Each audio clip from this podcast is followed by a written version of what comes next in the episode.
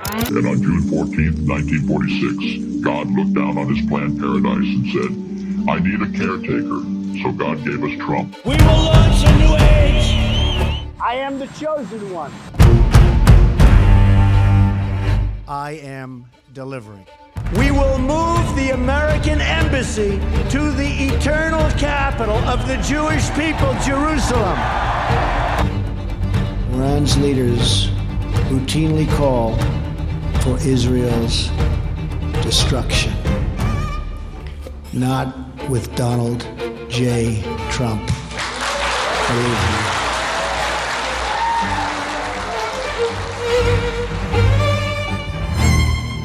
They love killing. It is time to officially recognize Jerusalem as the capital of Israel. While previous presidents have made this a major campaign promise, they failed to deliver. Today, I am delivering. I brought my Bible.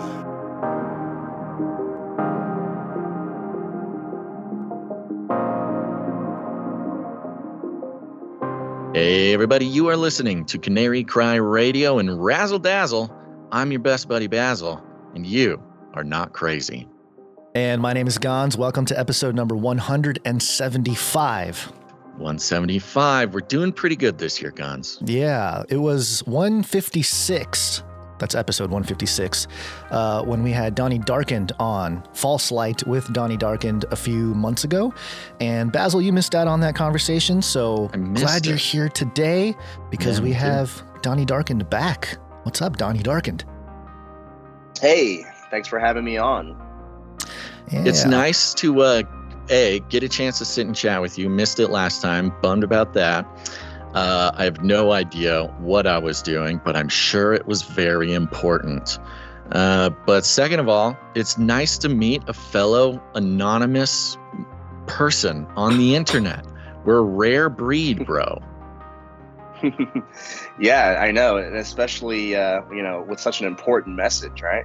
Exactly. Exactly. You know, there was uh, somebody sent me something. I don't really sort of uh, hold this very tightly as part of my own worldview necessarily, but I, I like the sentiment. Somebody sent me the Wikipedia page for, I think it was called like Jester's Rights or something, which was about hey, you dress up a silly little guy in a silly little hat and he can say whatever he wants and uh, you know because nobody's going to take him seriously i as someone who has been repeatedly called a clown uh, for wearing you know googly eyes and a vr headset uh, on my podcasts various podcasts uh, i think there's a power in anonymity that uh, that a lot of people don't really take i think fully seriously.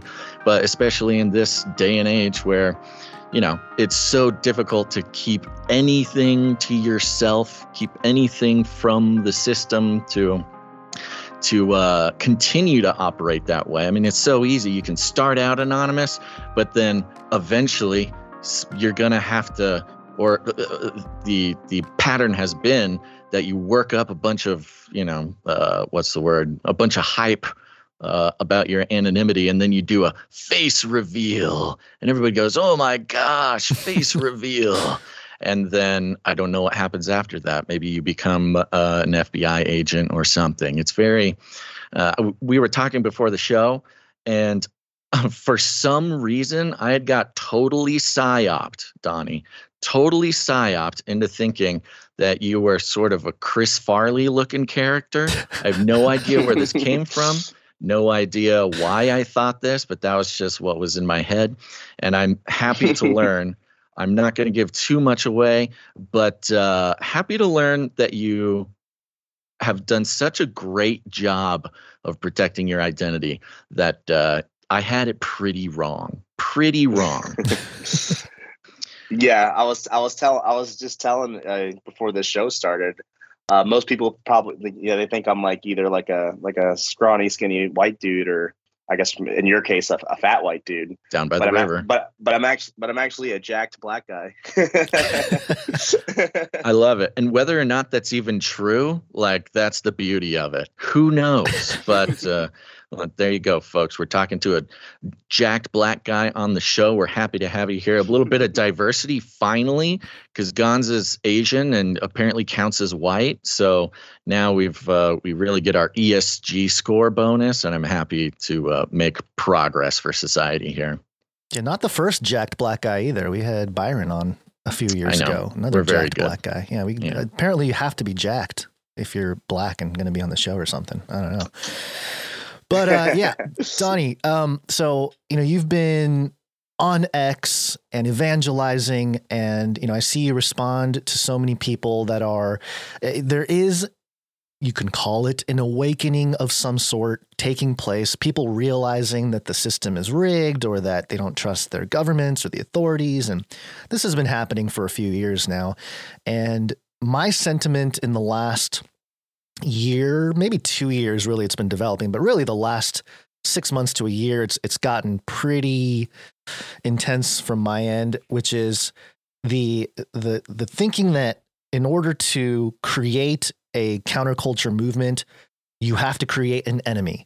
And it seemed like the entire Obama administration and the rise of progressivism, leftism, liberalism, and doing it in a way that is uh, resembles a type of fascism, especially like a technological fascism where they're censoring stuff on social media and things of that nature. It creates the counterculture. And the example I always use is you know, to start telling people that there's more than two genders, you know, have it trickle into the sciences, have it trickle into influential people uh, in politics and everything else. It becomes a, a dividing issue. And, and people are afraid to speak up because they'll lose their jobs or whatever it is.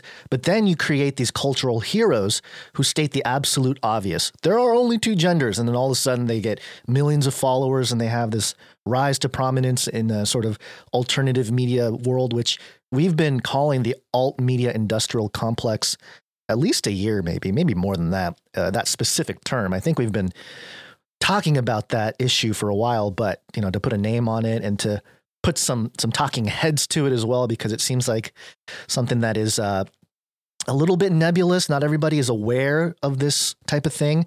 But it, it, before we get into the Trump stuff and the Antichrist stuff, what has been your your observation on this whole rise and awakening and that sort of thing, as it pertains to uh, the stuff you talk about?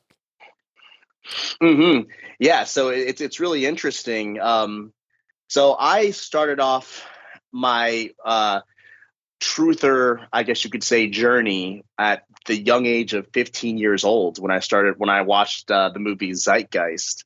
Oh and it's really and it's really interesting how you know now that I look back, uh, it, it was almost sort of uh, you know something that I that just flew over my head was the fact that you know there was three major topics talked about in the movie. Number one was 9/11 and the government conspiracy. Number two was is the financial system, and number three was Christianity and the Bible Yeah. and how and and this idea that you know Christianity, you know, uh, and the Bible are you know a major component or tool by the elite of control and manipulation. And you know, at the time, you know, I I hadn't really thought too much of it, but I continued down going down this rabbit hole, right?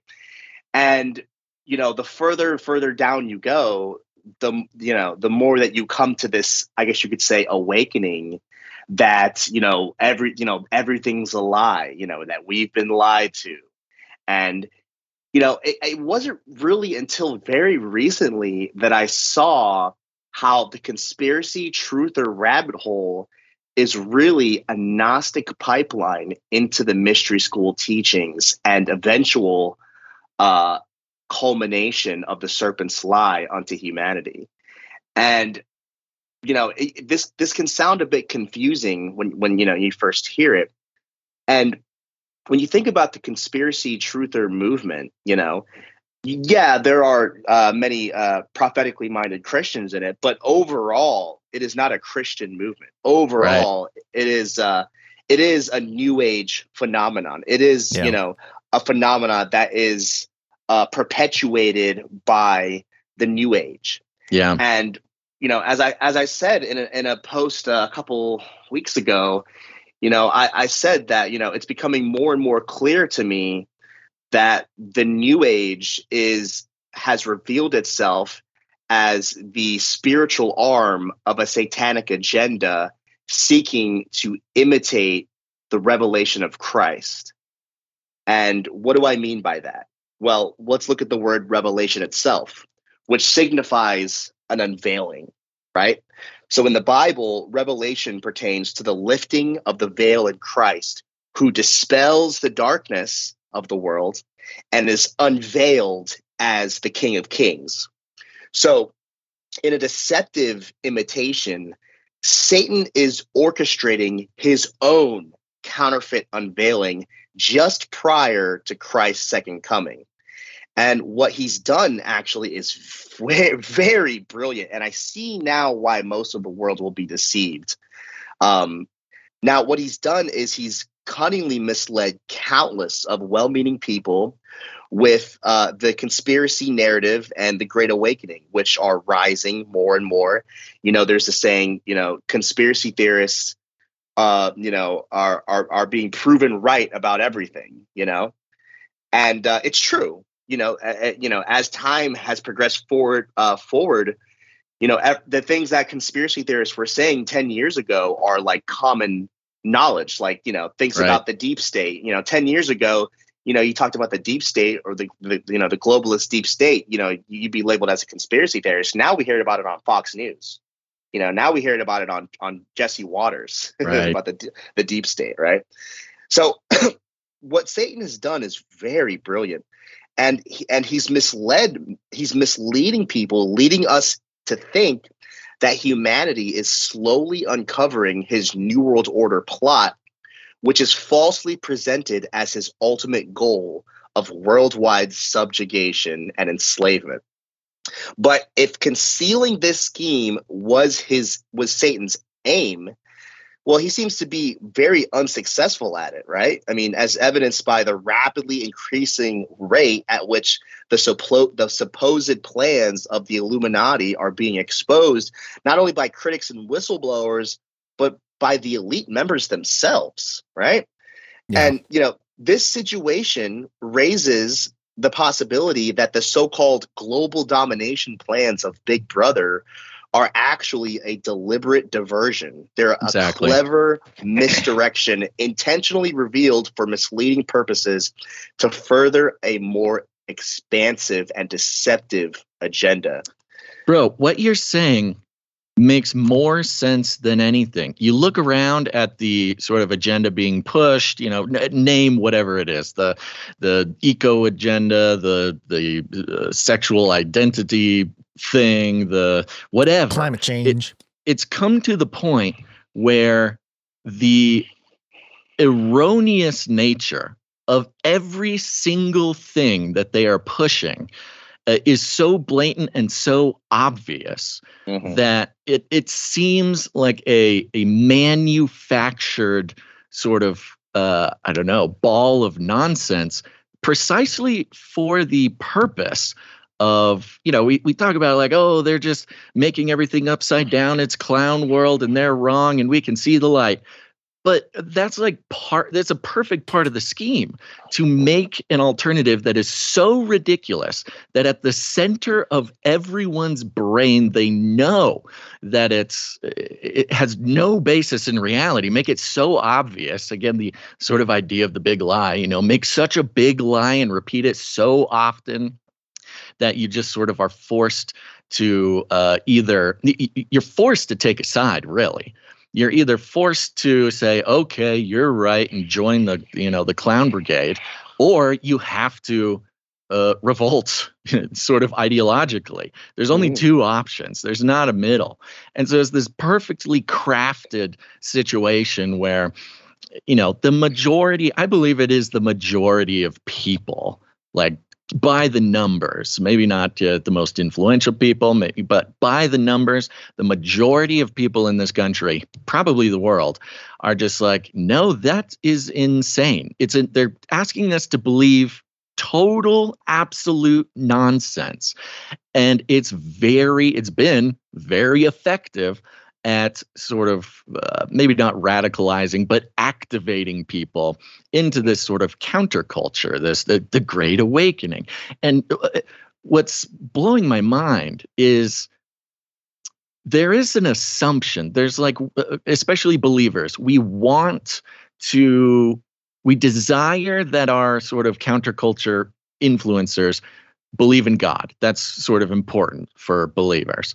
And like you said, the the sort of new aginess has been able to sort of take advantage of that in very vague and subtle ways. I mean, not to mention Q being like the most new age thing possible, but even like uh, AJ, AJ just today, I today or yesterday came out with a video where he's like, yeah, and you know, things are happening, and the God of the universe is in control, and then he says the God of consciousness is in control. and look, I've been a Christian my whole life. God is the God of everything. He is also the God of consciousness, but that's very obviously a term, uh, sort of trying to appeal to the new agey type of um, type of person, or you know, execute sort of a slow fade to those who might be a little bit more biblically minded in their ideas of God, uh, to sort of transition into a little bit more of a new age acceptance or or tolerance or something like that. So even the the guys at the top of the alt media industrial complex, maybe the the face of alt media industry uh, in the history of humanity, uh, AJ is sort of you can quantify these movements that you're talking about uh, towards this sort of new agey new great awakening uh, kind of uh, i don't know well some might call it some sort of deception mm-hmm. yeah i would i would absolutely call it a deception and um, it's a deception that is sneaking up from right under our noses. It's one that's playing on our pride. It's one that's playing on our fleshly desires uh, for peace and security. It's one that is um, also playing on our desires for to be the hero of the story, you know, mm. and and and and to be you know on the on the winning side, to be you know the victors, the champions.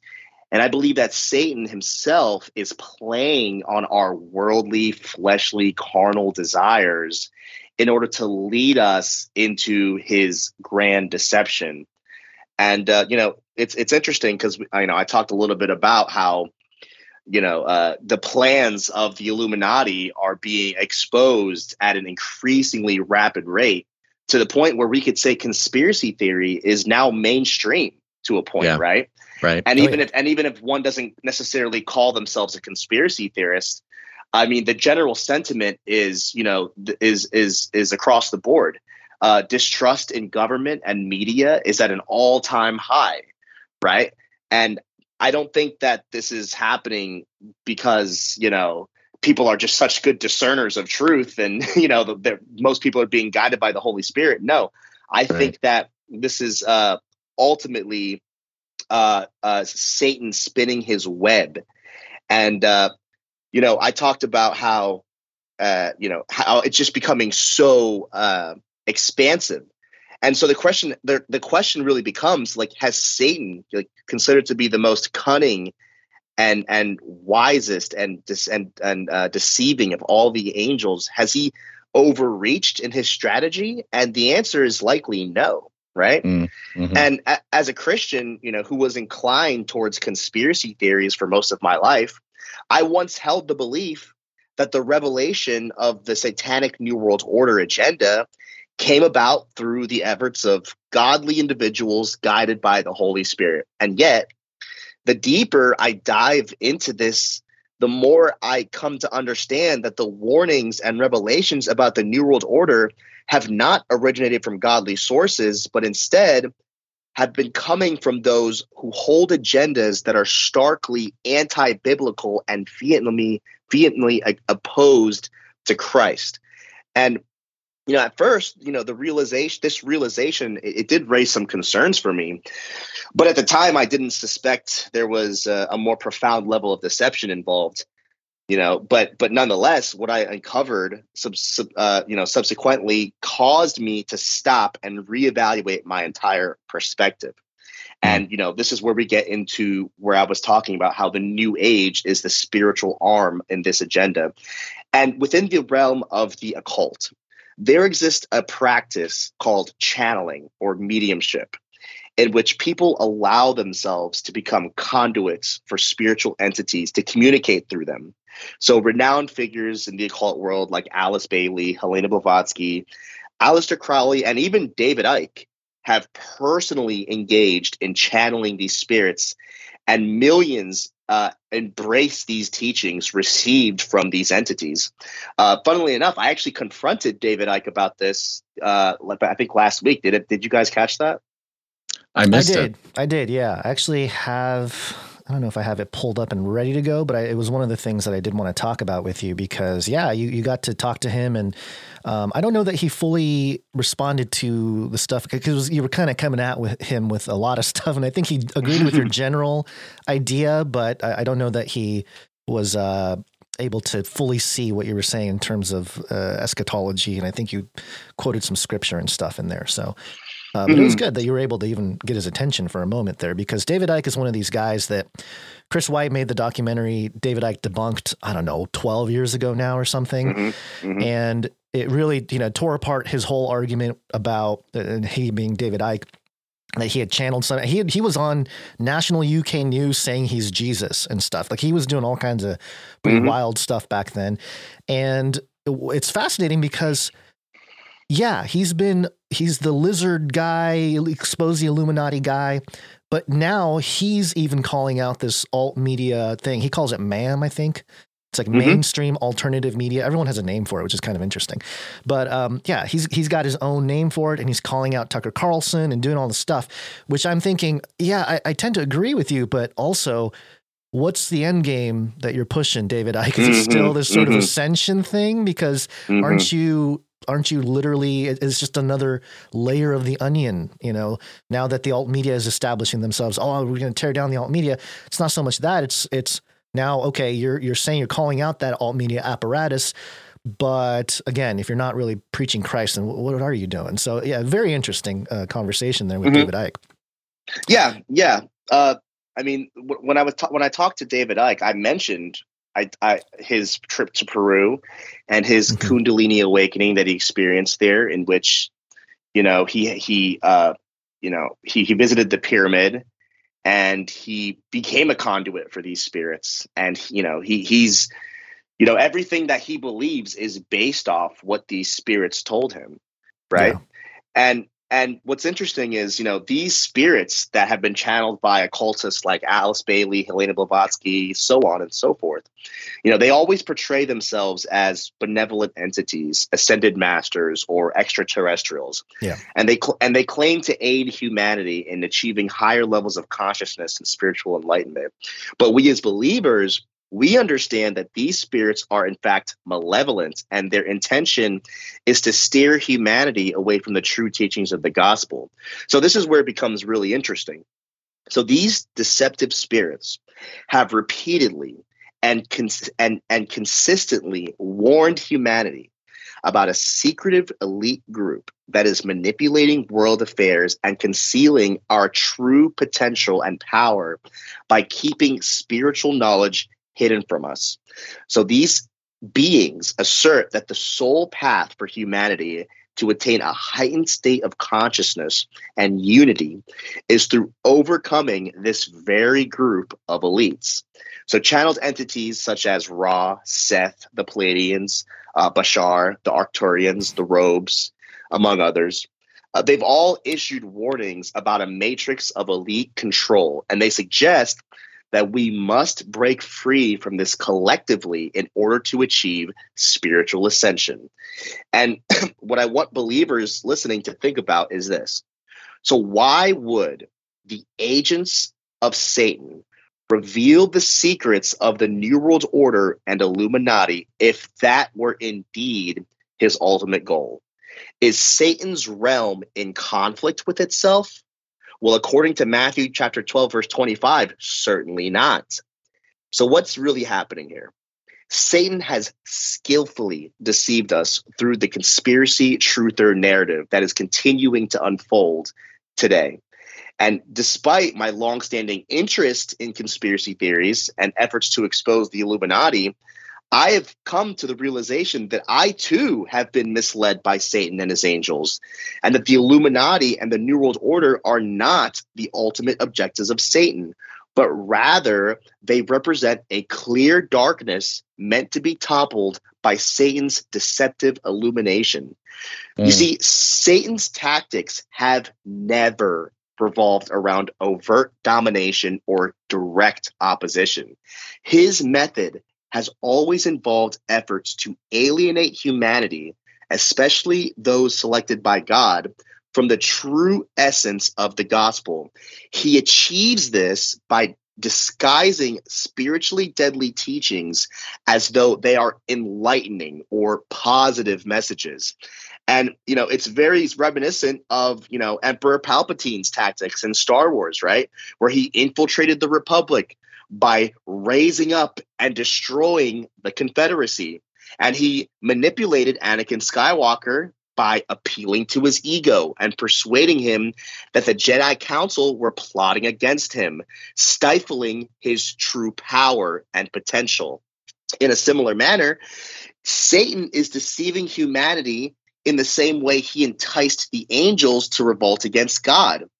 You see, in the occult reinterpretation of the Garden of Eden narrative, Adam and Eve are depicted as prisoners in the garden, with Yahweh characterized as despotic lesser deity, a demiurge who restricts their true power and capabilities and their connection to the true God, interpreted as infinite consciousness or source, and that the serpent is portrayed as the liberator of humanity who imparted knowledge to them and unveiling the truth about the matrix in which they resided. So in this version, Yahweh, rather than humanity, is blamed for the world's evils. And so Satan is subtly and progressively undertaking a similar manipulation in the present. And what I'm proposing is that the exist is that there's an existence of an immense deceptive operation that is orchestrated entirely by deceptive spiritual entities and that these entities are executing their plan without revealing the true larger scheme to any human whether it uh, whether it be elite or otherwise so consider the possibility that for centuries, Satan has been engineering a significant issue, a shadowy, oppressive world governed by a clandestine consortium of influential families that are aiming for total domination. Then Satan gradually reveals this situation, inciting public outcry and a clamor for action against it, which then at the opportune moment Satan will present a solution. Just like how Islamic terrorists were framed for orchestrating 9 11, could it be possible that God and his angels are being framed for creating the New World Order? Could the New World Order itself be the actual deception, with Satan revealing it as part of a scheme to depict the God of the Bible as humanity's greatest enemy? And this kind of scenario sets the scene for a very unique kind of conflict, one that battles for the minds and souls of humanity as opposed to worldly or political dominance because we see in Second Corinthians chapter 2 verse 11 he's already the god of this world and already has sway over worldly matters. He doesn't need to fight for dominion of the world, right? So what's happening is he is presenting us with the red pill to awaken us to the reality of the matrix like world we inhabit, a planet akin to a prison. And he's using a narrative that's rooted in the Gnostic occult framework to accuse Yahweh, the creator of the universe, of being a tyrannical lesser God who is, you know, suppressing uh, and disempowering humanity. So in the Gnostic narrative, Yahweh is depicted as a figure who suppresses our inherent divinity, exercises control over us, and enslaves us within the confines of the matrix that constitutes our reality.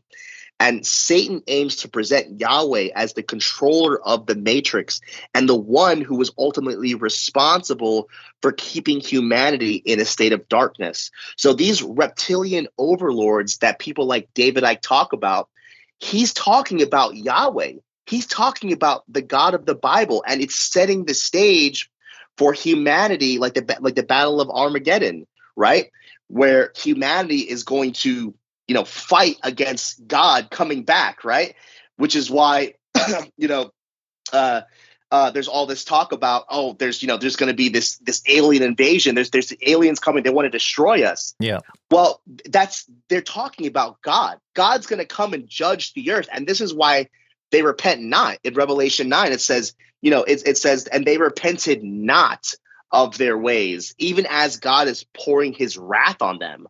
Why? Because they see that God, they don't they see God's wrath not as righteous judgment, but against an uh, but but but but an unrighteous indignation uh, from a tyrannical evil God who wants to enslave and kill us, right? And so the Bible warns us that Satan disguises himself as an angel of light and under this belief system you know, Satan is aiming to lead humanity from what is portrayed as God's oppression, deceit, and dominance, and towards an existence of love, enlightenment, and freedom, which are qualities that the occult associates with Lucifer, which like which they call the light bearer, the bringer of light. And he seeks to convince us that we don't need a savior and that we possess inherent power, innocence, and morality. And Satan's desires for humanity is to embrace the notion that we can achieve elevated levels of consciousness similar to the ascended masters who propagated these messages that were channeled by all these occult teachers. And it, it makes a lot of sense now why most of humanity will be misled by the Antichrist as they will be drawn into self worship, into viewing themselves as the heroes, as inherently innocent, righteous, and powerful, thereby con- succumbing themselves to the serpent's deception. And it, this deception caters to our innate tendency towards a victim mentality and our desire to hear what pleases us, implying that the responsibility for our shortcomings lies not with us, but with external for external forces or others. And this is what we hear in the conspiracy narrative all the time. You know, this world has been taken over by a group of, of, of satanic elites. You know, we are being oppressed. We are being, you know, they they see the, the things of the world, but they're missing God's sovereignty over it, right? So they're not seeing you know all of these evil people ruling us as a form of judgment which is which is biblically how you should look at it, just like how Job looked at his calamities as, you know, he saw God's hand in his tribulations. But we are doing the opposite. We are seeing ourselves as victims and we're and we're missing God's hand in everything. And this and this is it's it's such a brilliant, brilliant deception because us as human beings, we naturally uh, want to gravitate towards the idea that you know someone is oppressing us and that and that and that you know the things that are that are happening to us you know aren't judgment from god but it but rather an attack from a satanic force right when job when job uh you know when when job had everything taken away from him you know notice how he didn't say you know satan had done this to me or you know i've i've i've been attacked by demonic forces no mm-hmm. he said he said the lord giveth and the Lord taketh away. Right. right. He overcame his tribulation by acknowledging God's sovereignty and maintaining his fear of him. Right. And we're doing the opposite today. We are disregarding God's sovereignty and we're maintaining our fear in the world, in what's going to happen to us here. And are we going to have freedom and liberty and all these things that we feel like we're entitled to here in this life? And Satan is brilliantly playing on these natural fleshly desires in order to lead us into the ultimate rebellion. And, you know, so so about the antichrist now is is a whole nother thing so it's a logical deduction to assume that through the antichrist satan intends to complete his agenda which was initiated in the garden of eden by leading humanity towards a belief system centered on the concept of human divinity and empowerment. So, in its most authentic expression, Satanism or Luciferianism is not characterized by ritualistic blood sacrifices or a literal worship of the devil, but rather it centers on the ideology that individuals are on par with the creator. Right. And this falsehood of human divinity encapsulates the core of the Antichrist agenda, which is, represents a true embodiment of the Luciferian philosophy, not the New World Order, right? Its objective is to persuade humanity of its godlike nature, power, sinlessness, inherent freedom, and the ability to, to ascend to higher states of existence and to create the kingdom of heaven on earth ourselves by our own hands. Now, here's the big thing these ideals, these these truly Luciferian satanic ideals of, of human empowerment, divinity, etc., sharply contrast with the alleged objectives of the New World Order and Illuminati, which is frequently highlighted by the conspiracy media aimed to disempower and subjugate humanity. Therefore, the question arises can the New World Order and the Antichrist agenda be viewed as one and the same? And the simple answer is they can't. They cannot. So, through the false flag operation known as the New World Order, Satan is staging his own great revelation event. He is bringing his version of truth to a world trapped in the darkness of the matrix, mirroring and imitating Jesus Christ, who tore the veil between God and humanity through his crucifixion, Satan is ripping apart a counterfeit veil to disclose the Illuminati and the alleged hidden truth of human divinity. And then the beast, described in Revelation 13 with its lion like mouth, symbolizes the Antichrist, who will appear as a powerful force seeking to eradicate the corruption and darkness perpetuated by the deep state or global cabal or Illuminati. And I believe that the destruction of the Illuminati control matrix by the Antichrist is prophesied in Revelation 17, where the 10 horns of the beast destroy the great harlot of Babylon, the New World Order that the alliance under the leadership of the Antichrist and his kings will dismantle. The so called storm referenced by Q and its followers, is a buildup to the destruction of the New World Order by the beast. It is a false storm of judgment against evil, a counterfeit apocalypse, and a counterfeit revelation. This event is a satanic mimicry of the genuine revelation of Jesus Christ, in which all truths will be unveiled and the authentic King of Kings will be revealed to the world. And, you know, the Matthew 24 says, you know, uh, it warns that the Antichrist deception will be so convincing that it would deceive even the elect if it were possible. The New World Order, the Illuminati, Klaus Schwab, George Soros, the Great Reset, these are not things that can deceive the elect, right? Even right. even even a 13 year old can discern that this is evil. Yeah. But what I but what I'm talking about, the false light ecumenical rise against it. Now that is what could deceive, and it is deceiving people who you know profess uh, Christ with their lips. Yeah, Wow.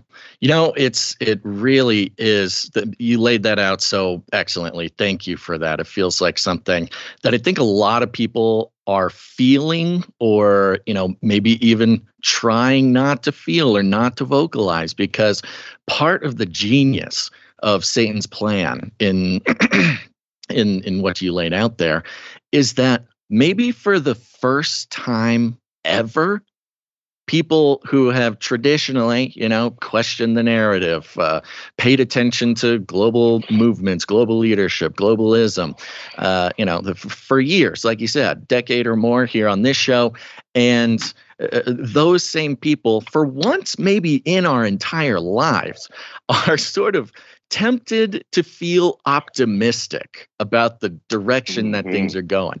And, you know, I, I encourage optimism uh, as long as it's well placed. But, you know, even I'm mm-hmm. guilty of it. You know, you see something like Russell Brand reaching 11 million people about the Great Reset and people waking up about it. And you're like, wow okay this is a pretty good uh, you know pretty good development this is there's more mm-hmm. people mm-hmm. than ever it's it's so for just for one second to feel optimism about the direction of the world but mm-hmm. uh, uh, as with everything if you're not approaching that optimism with some very serious sort of self-investigation uh, you're going you might miss the point that even the elect can be deceived. And that's sort of mm-hmm. exactly what the current situation, I think, has mm-hmm. uh, people at least on the fence about. I mean, and it's genius to think that.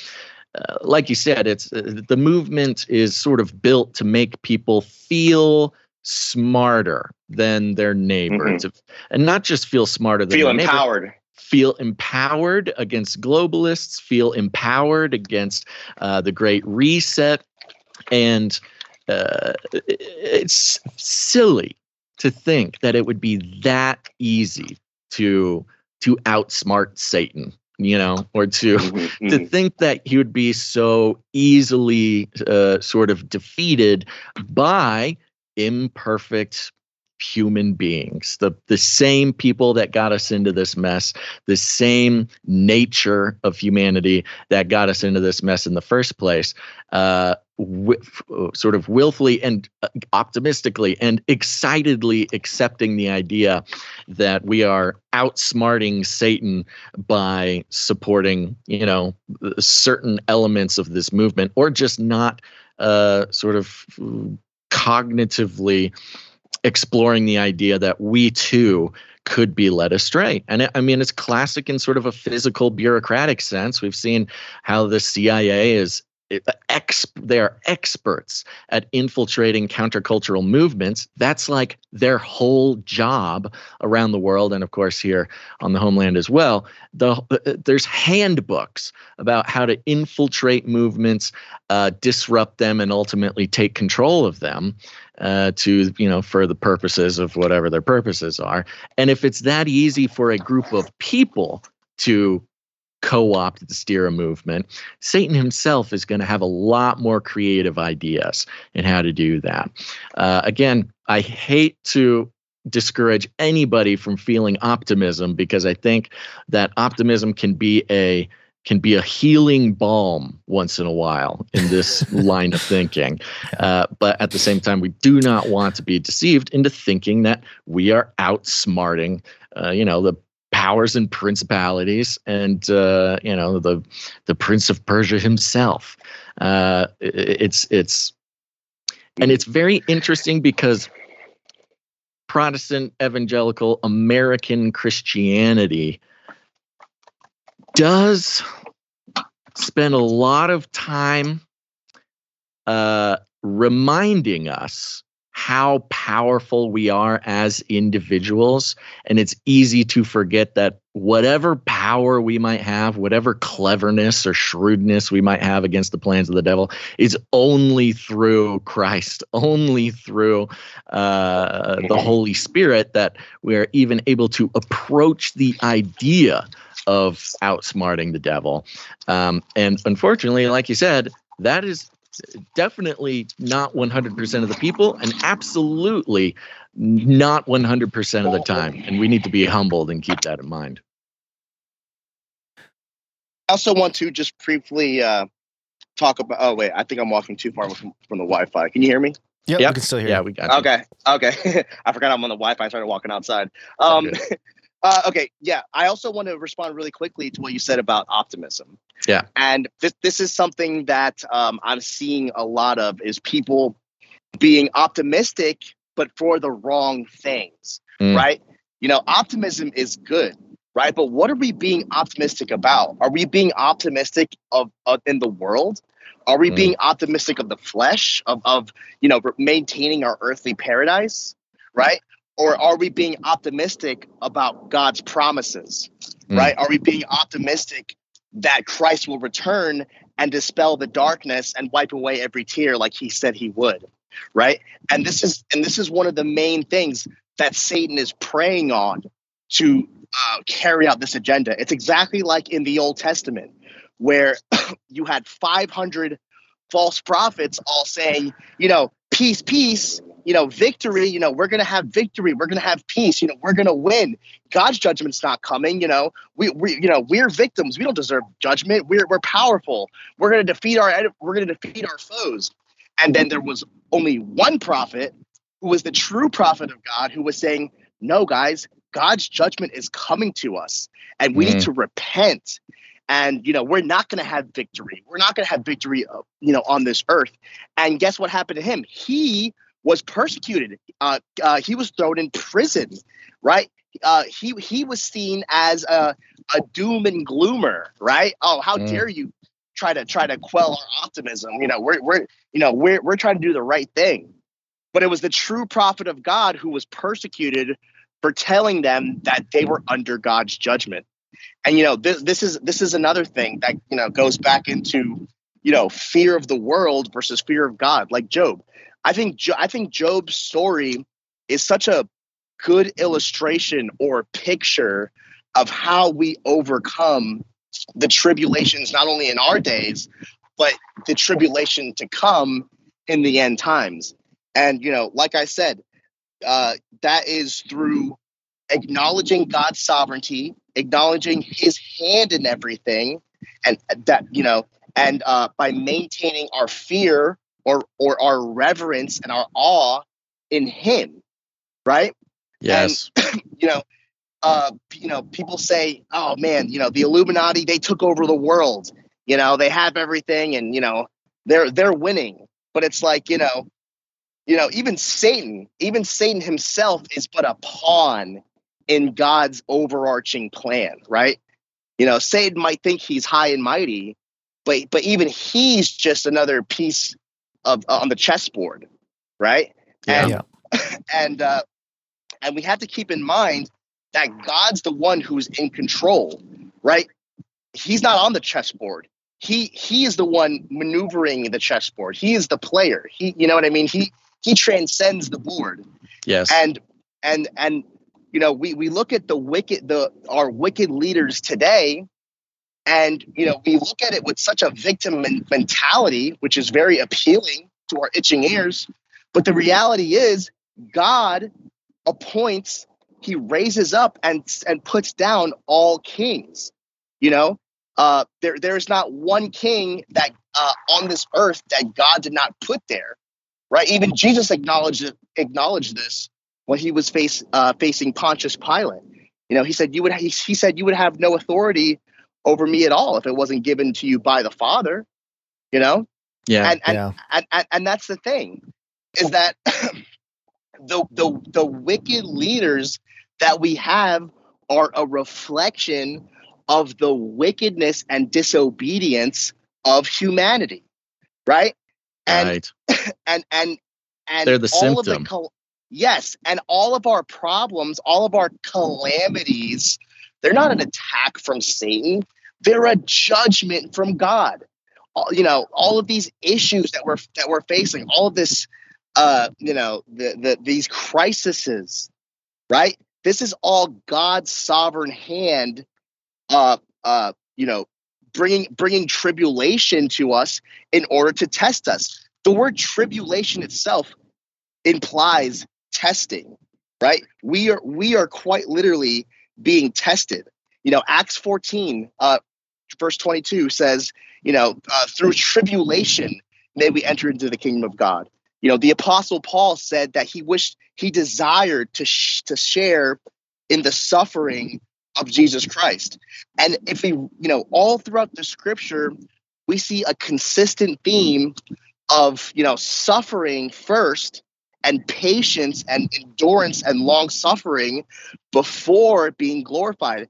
We see this in David's story where, you know, David was anointed king as a, you know at a very young age but he had to go through a period of being hunted and persecuted by Saul who's a picture of the antichrist right and before he could he could even be king and you know uh, david had multiple opportunities to take matters into his own hands and to kill saul right but he chose peace instead and, and acknowledged that if God wanted Saul not to be king, he he would he would remove him, right? So Right. so so David acknowledged God's sovereignty and maintained his fear in him rather than his fear of Saul, who was persecuting him zealously. And we see that same theme echoed in Jesus's story, right? Where he had to endure suffering, tribulation, persecution, and even death before being glorified. Um, and you know, when when Jesus was fasting in the desert and Satan offered him the kingdoms of the world, that's what's happening right now. Satan is offering us the kingdoms of the world through this collective awakening that's happening, right? He's revealing this stuff to us in order to offer it as a shortcut, as a way to escape our suffering. But Right. as we see in scripture, it's this suffering that leads to sanctification, right? The this the suffering the is is is is, is necessary, and Jesus he he uh, recognized what Satan was doing as a deceptive shortcut to do to to to do it his own way and not by the Father's way. You know, in the Garden of Gethsemane, you know, Jesus wept, and he you know he said he was praying to the Father, and he said, you know, I I I I, I wish that this cup would pass over me, but alas, it's not unto my will, O Father, but your will. And this is an illustration of the mentality that we need to have as believers in a world that is wrapped and succumbing to the fears and anxieties of our physical circumstances. It's exactly like uh, when Peter was, uh, you know, uh, got over, became overcome by the fear of the wind and the waves, uh, and Jesus just said, "Focus on me, focus on me." But he, but he couldn't because he, Peter was so overcome by the fear of his physical circumstances that he lost focus of Christ and began to sink. That's what we're doing right now. We are letting our physical circumstances letting us take our focus off of Christ and his way of, of sanctification in patient endurance and long suffering. And, and because of it, it is leading us into sinking spiritually. It is leading us into this falling away that's coming, into this rebellion that's coming. It's Yeah. exactly also like when Peter drew his sword in the heat of the moment and sliced off a Roman soldier's ear. You know, it, it- in the in, in the moment he thought he was doing the right thing, Yeah. right? Because again, he, he his fixation, his or his hyper focus on his physical circumstances uh, made him miss what God was doing there, right? And that's why Jesus quickly rebuked him. Do you see? That's the Yeah. same mistake that we're making right now by uh, you know forming this ecumenical unholy alliance with humanity uh, in order to take matters into our own hands and bring about the kingdom of God on earth ourselves. And that's what the beast kingdom is. It's a counterfeit kingdom of God that rises up from humanity, right? It's not it's not a top down uh, agenda, but rather it's a bottom up grassroots movement that is going to rise up against the the the the dark machinations of the Illuminati, just dismantle them and establish a counterfeit kingdom of God. Just like Alice Bailey said, you know, we need to. Alice Bailey talked about how, you know, the occult they need to work through the church, through Christianity to bring about the kingdom of God on earth. And of course, she's not talking about the real kingdom of God. She's talking about the kingdom of light and love and the brotherhood of man. That's the beast kingdom. It's a counterfeit. And it looks and and that's why it takes discernment because it it, it looks so because it's so close, right? If you don't have discernment, you're going to miss it. You're going to think that you're going to think that we're entering the kingdom of God, but because you're not you're not discerning because you're just folk hyper fixating on the moment and on the physical you're going to you're not going to see that you're actually inadvertently building the beast kingdom and that's what's happening we are building the beast kingdom through the the great awakening through the uh the anti new world order through the conspiracy truther net uh community through yeah. all of this stuff and it's it's it's re- it really is so brilliant how wow. how this is all happening and it and and ultimately you know this is all happening because of God's sovereign decree because he is what he is testing us he is separating the wheat from the chaff and the sheep from the goats those who truly follow him and those who follow in the flesh those who walk in the spirit and those who walk in the flesh there's those are the two types of people and, and those two people are going to be separated by this tribulation. And yeah. the ones who walk in the spirit, the ones who, as Revelation says, has the patience of the saints, they're going to be the ones who are persecuted by yeah. the ones walking in the flesh. You know, in John, it says, uh, in John, it says that the time is coming where those will kill you, who will kill you, will believe they are doing God's will. That's right. And this is exactly this is exactly what is going to happen. You see a lot of people who like come to my post and you know they, they call me a, a doom and gloomer. They say, you know, oh, you're you know, you're you're subverting our movement. You need to get out of the way. You need to get out of the way. Well, guess what? it's going to be these very same people who are going to be killing the saints believing that they are prophets of Baal, just like in Jehu and Jezebel where where uh you know where Jehu rose up to the to throw Jezebel down and got and, and got rid of the foreign idols. But what did he do? He continued the golden calf idols that Jeroboam established in Dan and Bethel.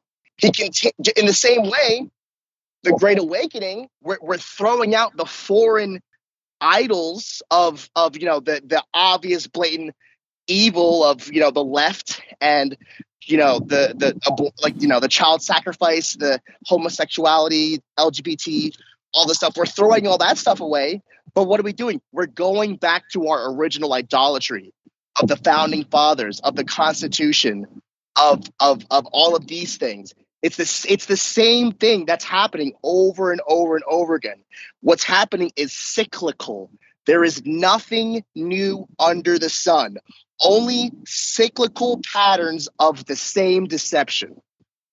Yeah. yeah. Wow. And you know, the, the, kind of the most disturbing part about what uh, I'm hearing you lay out is, yeah, uh, despite all the problems, every problem, the immigration, the World War III, the Civil War, the culture war, everything, it all comes down to one simple solution. There's one simple uh, built-in solution that will fix it all, and that is to vote Donald Trump as president of the United States. that will fix every single one of these problems because there's really not what else do you do? There's one there's one solution being presented to everything to solve all the problems and that is Trump becoming president against all odds. His persecution, the grip of the New World Order on the American people, the, the tumultuous uh, relationship between Americans and Americans,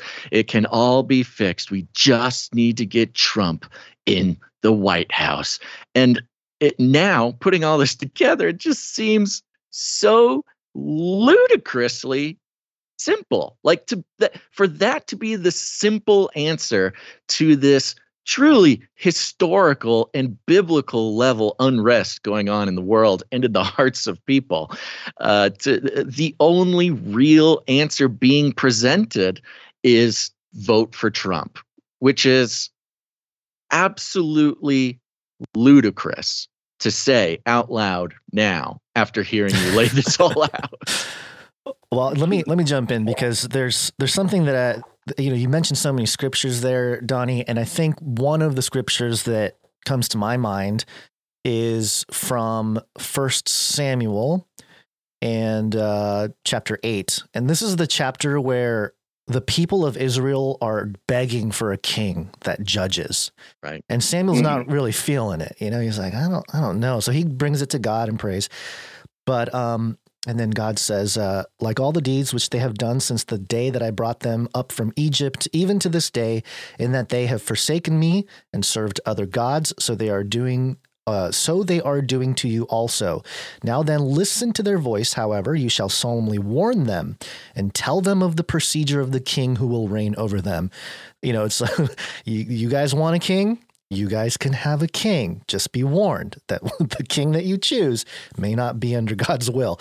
I feel like that's mm-hmm. the setup here with Trump. Everyone's mm-hmm. feeling absolutely. Like, we need the guy. We need the guy to get in and fix it, drain yeah. the swamp, the whole deal. Instead of God as our king, we right, need Trump. Right. Yeah. We need Trump. Yeah, and that that mm. sentiment echoes and and resonates throughout evangelicalism, throughout American exceptionalism. I mean, it, it wraps up so much especially the the sentiment of this country right now where all this evil has been exposed. And yeah they probably allowed it to be exposed to create the counter movement to create the populist uprise to create all the stuff.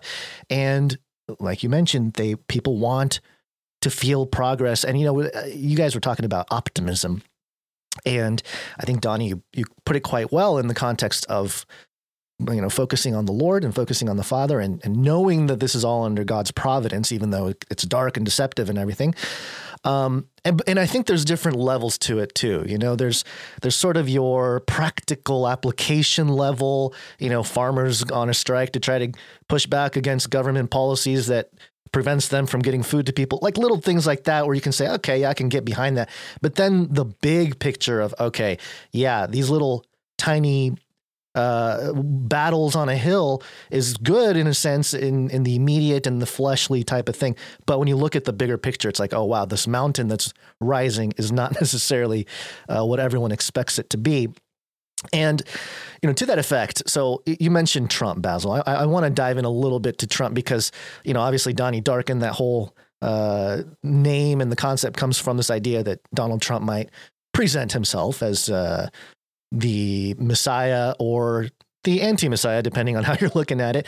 And Whether he presents himself or not, he's being, well, he's being presented. presented. Yeah, well, yeah. that's the thing I was going to say is that mm-hmm. not only is it being picked up as a, a, talking point or a narrative by the mainstream. This is like mainstream corporate media trying to frame Trump as this type of thing. But you know, the the the right wing conservatives, the Republicans, the even Christians, evangelicals, they're picking up on that sentiment as well. And that's what's troubling to me, where, you know, I think about 10 years ago when we started doing this, Basil, it was fairly clear to see the distinctions between okay these people have a biblical worldview these people have a new age worldview. I mean it's very different. And to your point about zeitgeist you can kind of you know there was zeitgeist debunked zeitgeist refuted. All these christians started talking online pushing back on this idea that Jesus was a mytholo- mythological creation similar to Krishna and Vishnu and all this kind of stuff.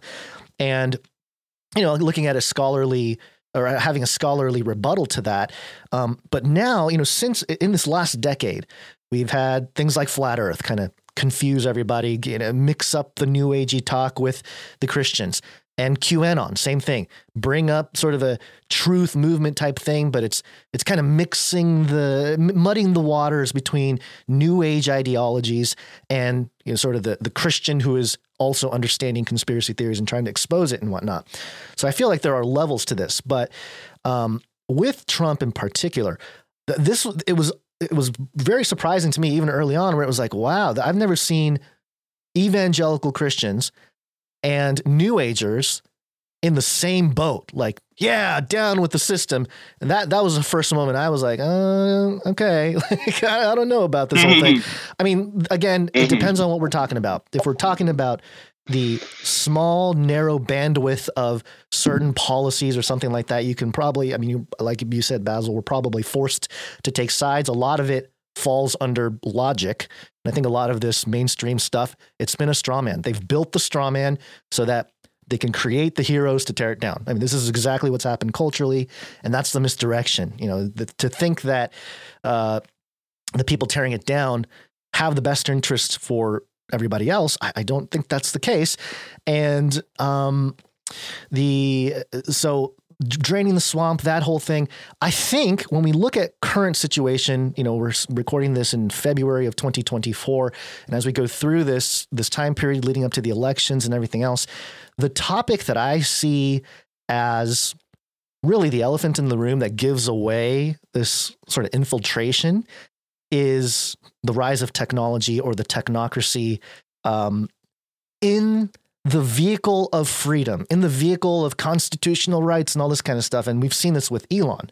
Elon's a great example. You know, I made a video about Elon Musk and his mysterious origins a few, I don't know, seven years ago or something. And it, it, the video had like 300,000 views on YouTube and a bunch of people were talking about it. This is before all the most people that were looking at Elon in this context of conspiracy or whatever, we're saying like, yeah, this dude wants to put microchips in your brain. This guy wants to, you know, he's got the government support to put up the internet network satellite system all over the world. So he wants to be the communications guy. He wants to be the car guy. He wants to be the brain chip guy. What's up with this guy? And then he buys X and he says, oh, oh free speech, haha. And everyone is like, oh, Elon, he's amazing. He's defending free speech. X is the only platform and you know, pushing back against the system. And I am just appalled at how quickly people jumped onto that bandwagon. It's it was alarming to me, and I, I, feel that Trump is doing not doing not Trump himself perhaps, but they are putting him into this position where most recently he's been fined, or you know, the, the courts have fined him $350 million. And Alex Jones owes a billion dollars to the, uh, you know, the victims of Sandy Hook and all this kind of stuff. All this lawfare and attached with it, these huge fines, like financial fines. The move here, I think, is pushing everybody into a crypto world.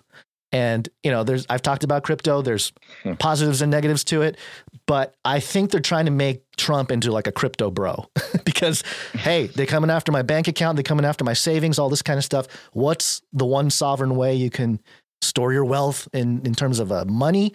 Uh, you can maybe talk about Bitcoin or other um, you know, alternate altcoins or whatever. But one of the things that Trump has done eh, recently, he had his NFT project.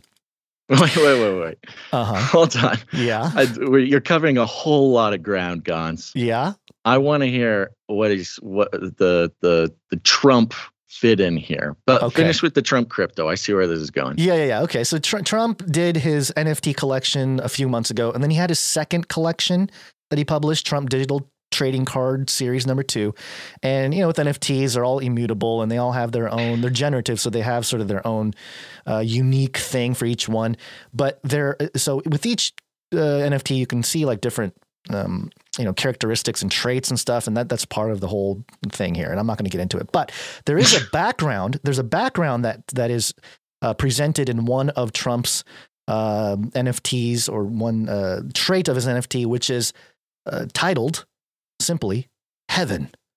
It's background, heaven, and he's sort of floating in the clouds and all this kind of stuff. And there's other ones where he's like a um, uh, kind of like a superhero, like an Iron Man slash uh, uh, uh, Captain America, where he's holding like a shield, and he looks very transhuman. Way, I, I, don't think Donnie can see what you're showing. I know, I know, so I know, I know he gotta... can't. I know he can't. I know he's we're doing a different thing here with the the way this is structured. But yeah, it's it's interesting to me how they've not only is Trump doing the NFT thing, which is already sort of an interesting thing, but also it, within it creating this sort of messianic, or at the very least, a sort of uh, I don't know, um, king esque type of thing where people are making money off of these things, and the imagery is really compelling. Um, let's talk about Trump a little bit in this context, Donnie. What I, I know I rambled on for a little bit here, but you just wanted how, to show us the Trump NFTs. Well, they I are they, they are very uh, fun to look at. They, they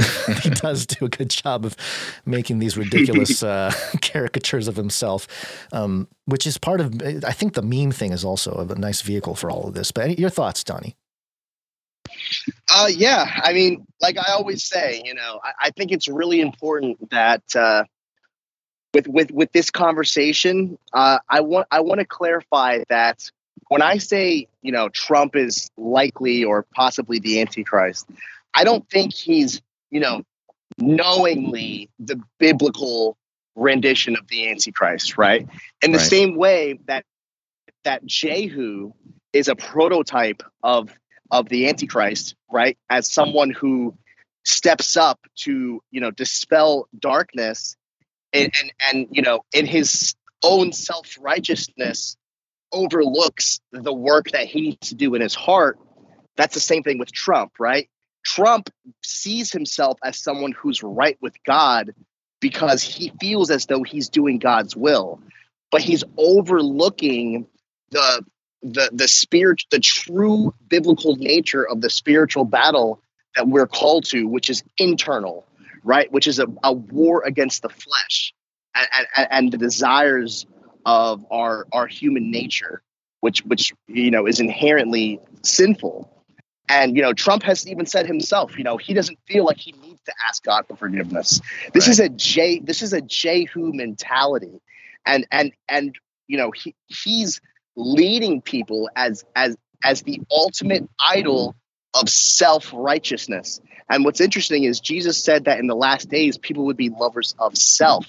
And you see on the left you have self-indulgence and on the right you have self-righteousness Hmm. making the perfect uh pot of of selfishness of self of self of, of self-love right and this this is this is truly what the antichrist kingdom is going to be built off. You know people aren't going to be you know saying yes you know we're, we're with the antichrist. You know they're going to be saying we're against the antichrist. Yeah. because their per- because their perception of what the antichrist is is distorted. Like alice bailey for example her view of the antichrist was uh you know a figure who would come and enslave and disempower humanity right? And and and build this you know obviously 1984 tyrannical system right? But that's that's the opposite. It's it's it's it's quite the opposite. You know the antichrist is is is going to be someone through in his self-righteousness is going to step up as a savior for humanity as someone who liberates mankind from their oppressors in the same way that the occult views the serpent or lucifer as the light bearer the liberator the breaker of our chains. So the antichrist isn't the antichrist deception is not rooted in the matrix but rather in the escape from the matrix Yeah. right Yeah. In the same way that Jesus expected as the Messiah did not look anything like they wanted or thought the Messiah would look like. hmm Yeah, and you know what's really interesting too is uh you know we're making the same mistakes that the Jews made and much of and, and the apostles even when Christ first came. And what's really interesting is you know this the story about Barabbas, right? And and they yes. said you know do you want to free Barabbas or do you want to free uh you know his his name is actually Jesus Barabbas. Yeah. so do you right. want to free Jesus Barabbas or Je- Jesus, or Son of Jesus the God. Christ? yeah. yeah. Jesus, Son of God, the Christ. And they said, "Give us Barabbas, give us Barabbas." And and and what? Who is Barabbas? Well, the Bible says that he was an insurrectionist, right? He was Yes. an insurrectionist, and that he was a symbol of liberation from the oppressors, specifically the Roman government, who was oppressing the Jews at that time. And in in their short-sightedness and in their hyper focus on the physical, they missed the true Messiah and the true message of salvation in a spiritual sense for an earthly for an earthly uh for their earthly Politi- and physical Political desires. hero.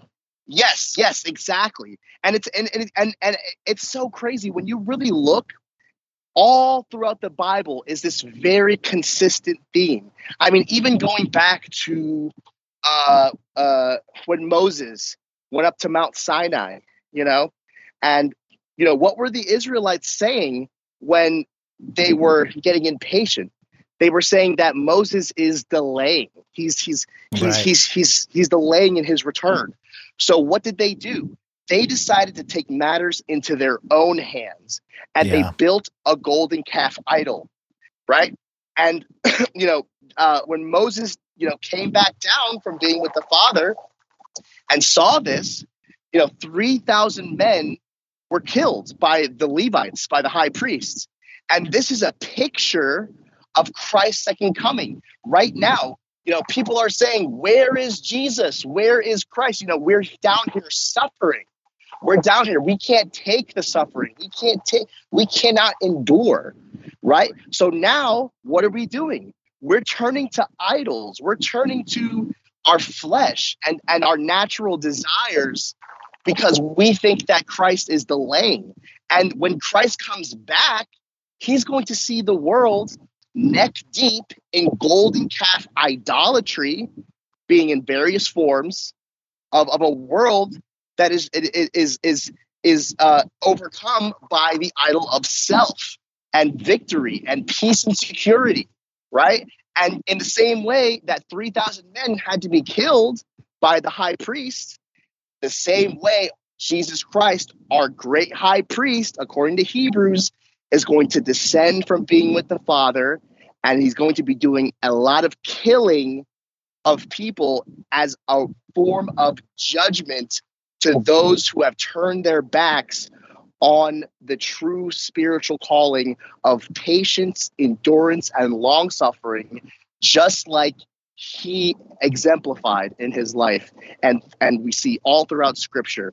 And it's exactly like too uh, king saul when he had to wait seven days for Samuel to arrive to do the offerings, right? That was something that only the high priest could do, right? But but Saul uh, got impatient, right? He's like, Samuel is delaying. Where is he? So he, what did he do? He took matters into his own hands, and out of fear of seeing the crowds begin to disperse, he did the burnt offerings. And those seven days are a picture of the seven years in which we will have to be patient and wait and endure and not take matters into our own hands and be guided by the Holy Spirit and not by our own fleshly uh, uh, desires, right? And when Samuel came back, he was in big trouble. God took his kingdom away from him, mm. right? And this is exactly what's going to happen. God's going to take the kingdom away from us because we are acting like Saul, because we're acting like uh, the Israelites in, in the desert, right? That, that it's it's all it's all a cyclical pattern of events that is that is playing out. Again, there is nothing new under the sun. And when people start to look at the situation from a biblical world worldview and not a political one, then we'll start to see the bigger picture. But that's the whole thing is politics and our physical circumstances has put a veil over our eyes from seeing God's sovereignty and his hand in everything. And the tribulations and calamities that we are facing right now, we are called to endure. We are called to be patient. We are called to have long suffering, just like Christ showed us how and and and it's satan is the one who is tempting us with the kingdoms of the world right with with peace and security right? And yeah. and and that's where our itching ears are tugging us towards with this ecumenical awakening that's happening. And that's where this is all leading. It's leading us right into the beast kingdom the counterfeit kingdom of god. Yep uh, the, it begs the question. This is always the question, especially doing you know a podcast where people are listening and presenting you know or presenting a problem presenting the situation the question always must be asked then well what do we do how do we do it? How do we fix it? What can we do? What how are we meant to respond? This is sort of the mandatory question after laying out a problem and uh, mm-hmm. you know mm-hmm. trying to look at it a new way. And mm-hmm what I'm going to repeat what I what I think I heard from you is the only answer. You know, we are begging for something to do to fix it. That is in our nature. We that is part of feeling powerful or feeling disempowered. Is you feel disempowered unless there's something you can do to change mm-hmm. the future. Mm-hmm. And we so badly through this uh, concept that we are powerful, we are, you know, just the whole thing. Uh, it, it, it, it begs the question what can we do? And it's similar to what you're, you know, the biblical references, the biblical cycle, what we see in the Bible. The only answer is to endure.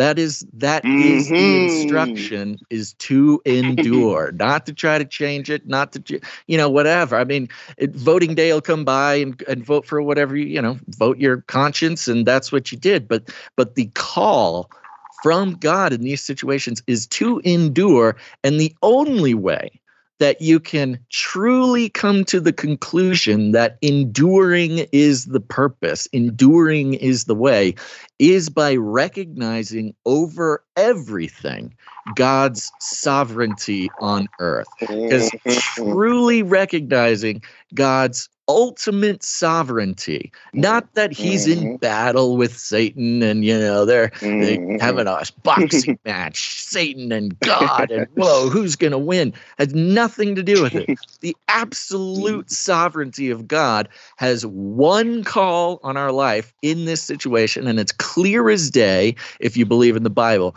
and that is simply to endure, which feels uncomfortable to an American mm-hmm. Christian it is excruciating the idea that there is not some big spiritual, physical, political action that we can take to create God's kingdom on earth because that is what we've been told.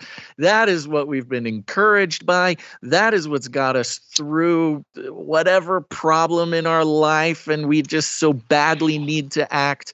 But the instruction is clear to recognize God's ultimate and absolute sovereignty and endure the sovereign mm-hmm. actions of God. And it is yes. I mean, that's talk about when Jesus was here, his his crime was spiritual revolution. I mean, in, in a metaphorical sense, there is of course other specifics, mm. but really his crime was spiritual calling people to spiritual discomfort and political disempowerment in a way, but hmm. not by anything else except by recognizing God's ultimate sovereignty. And just like in the scriptures, we do not like that. We do not want that. We are mm-hmm. not comfortable with that. We see that as a weakness. And we've been told that we're so powerful that we don't need to endure these things. Well, why would God mm-hmm. want us to endure suffering? Well, maybe because somebody wasn't quite reading the Bible word for word when, you know, kind of figuring it out. So, I mean, it's, mm-hmm.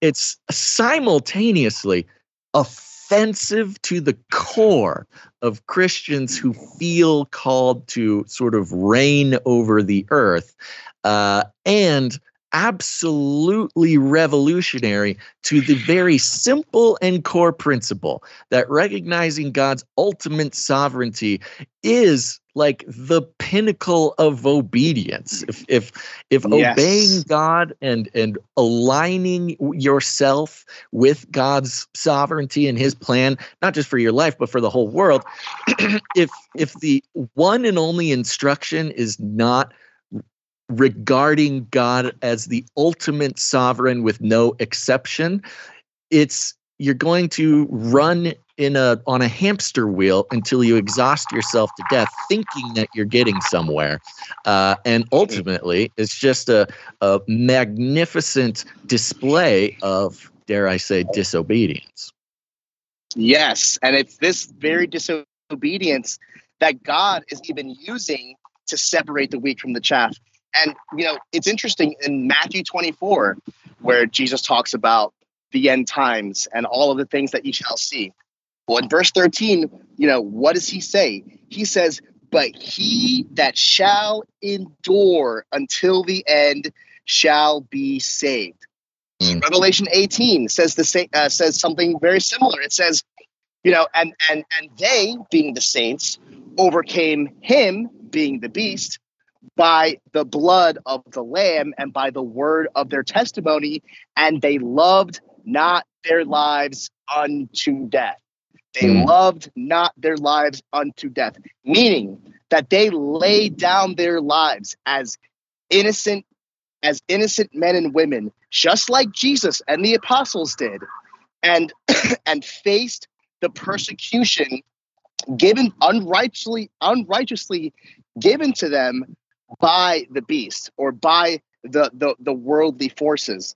And you know, it goes back to fear, you know, and in this fallen world, humanity's natural response to tribulation is to act from a place of fear instead of being led by faith.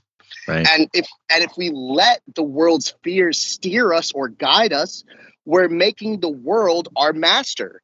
But when we focus our fear, or rather our awe and our reverence towards God, acknowledging that He's in control, He truly becomes our guiding light. And you can't split your heart between fearing the world and revering God. Your heart will naturally tilt towards one and neglect the other. And it's about understanding that God is present in every single moment and event, whether it's good, bad, ugly, or anything in between. And believing that everything fits into a larger plan that ultimately showcases his glory. And this way of thinking keeps us on the path God laid out for us, avoiding that troubles that come from making all these mistakes of, you know, uh, of of uh, taking matters into our own hands or letting the world's uh, fear lead us. And it's exactly like what happened in, with the northern kingdom of Israel uh, in the Old Testament. You know, they let the fear of the looming Assyrian invasion drive them into forming unlawful alliances mm. with their with their neighbors, uh, specifically Egypt and Syria, which God forbade them from doing and I believe this is in First Kings, but they faced severe consequences for this. See, the Bible is not shy about telling us to avoid uh, getting tangled in the world's fears and worries. You know, in Isaiah eight, uh, you know, this is this is uh, during the time where you know, ev- you know, everyone's running scared because you know Assyria is coming to, uh, you know, there's there's there's rumors of a, of an of Assyrian invasion, and everyone's everyone's fearful everyone's afraid. And god is telling isaiah he said you know don't you know don't share in the fears of of the world. You know it says specifically it says do not call conspiracy those that they call conspiracy and do not fear what they fear nor dread it. Let the lord of hosts let me be your fear. Let mm. me be your dread. And this is what separated isaiah from the rest of the world is that he maintained his fear of God rather than the fear of whatever physical circumstances that you know that uh, he was he was dealing with. And yeah. you know what's what's interesting is you know the battle that we're facing today.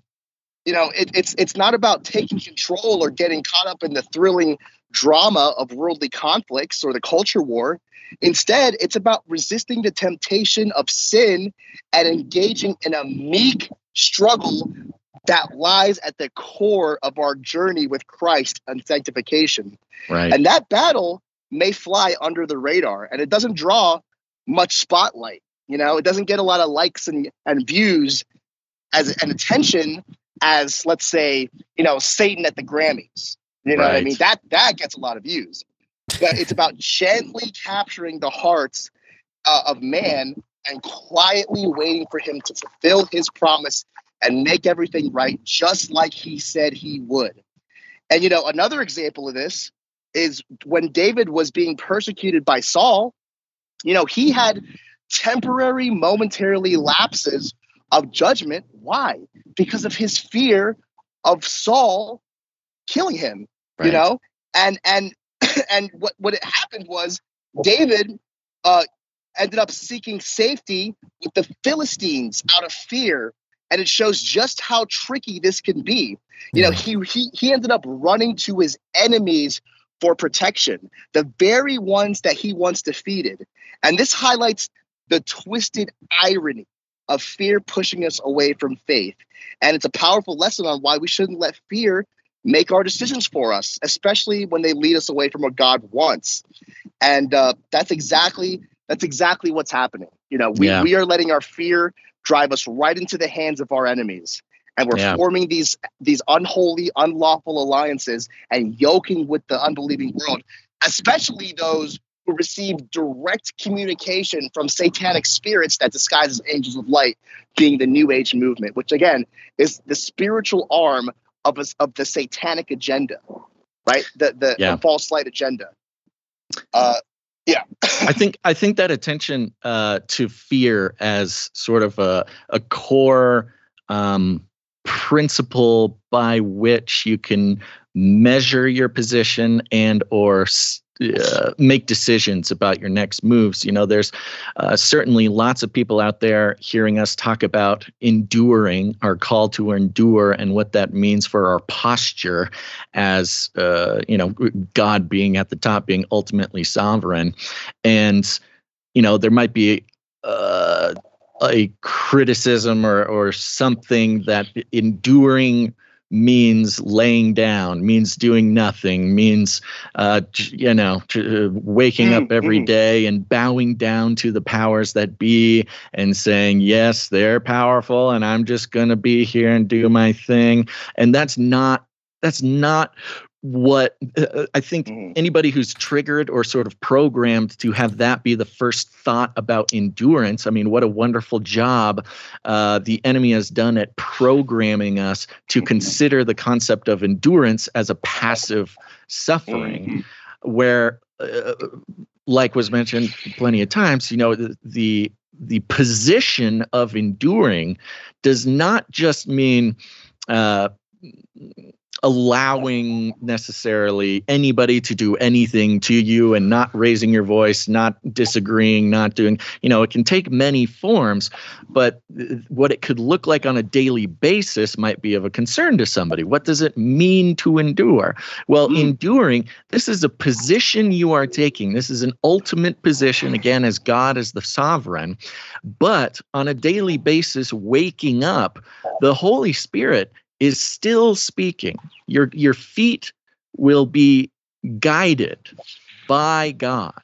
And if your life, if your calling continues to be, for instance, like for us, doing a podcast or becoming politically active or you know whatever it might be to you that you feel the lord is calling you on a daily basis don't not do those things because you do not think they are endurance. Endurance involves a you know plenty of actions that you can take. Mm-hmm. And somebody who might be triggered to think that enduring is just laying down and getting walked all over, it's very interesting. I wonder where that programming came from. I wonder who convinced you that enduring just means laying down or being cowardly or or whatever we need to reprogram that self uh, that out of ourselves where enduring can look like a lot of things. It depends on any situation but enduring as a position and as a strategy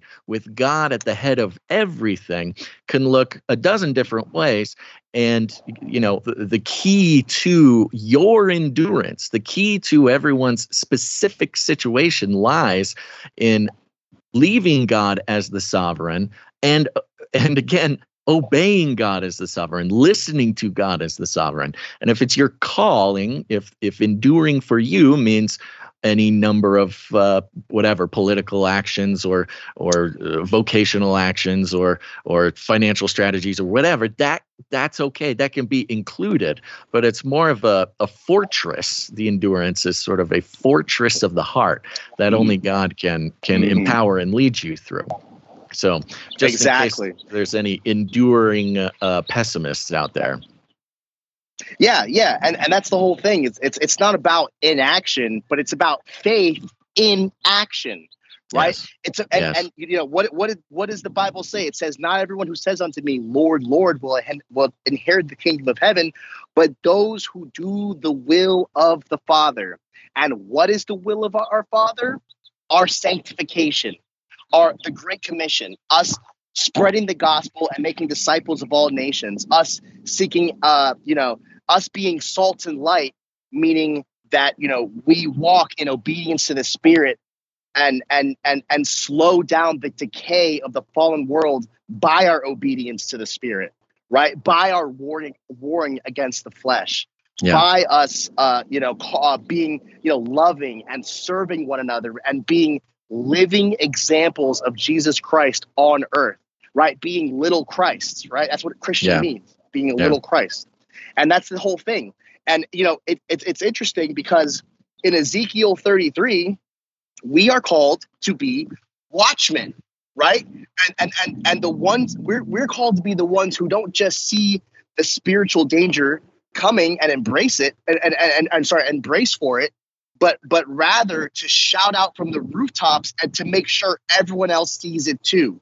And god's message here is very clear that if we see the sword coming and choose to stay silent then God will require the blood of the lost on our hands. Mm. Right?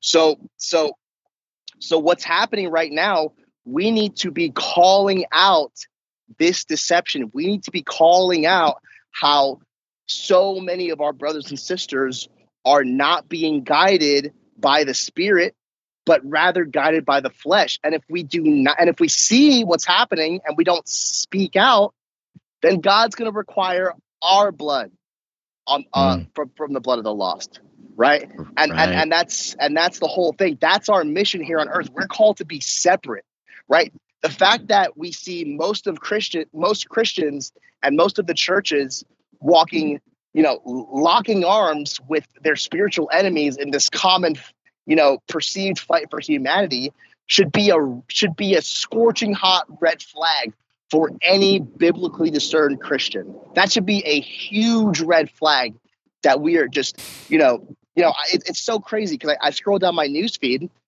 and I see, you know, fellow Christians and you know the things they're posting are are indistinguishable from what I hear from David Icke or what I hear from you know uh, the uh, the the new age you know the new age crowd. And what I hear right. you know it's it's it's it's it's we've we've yoked ourselves with the world by sharing in their fears and anxieties.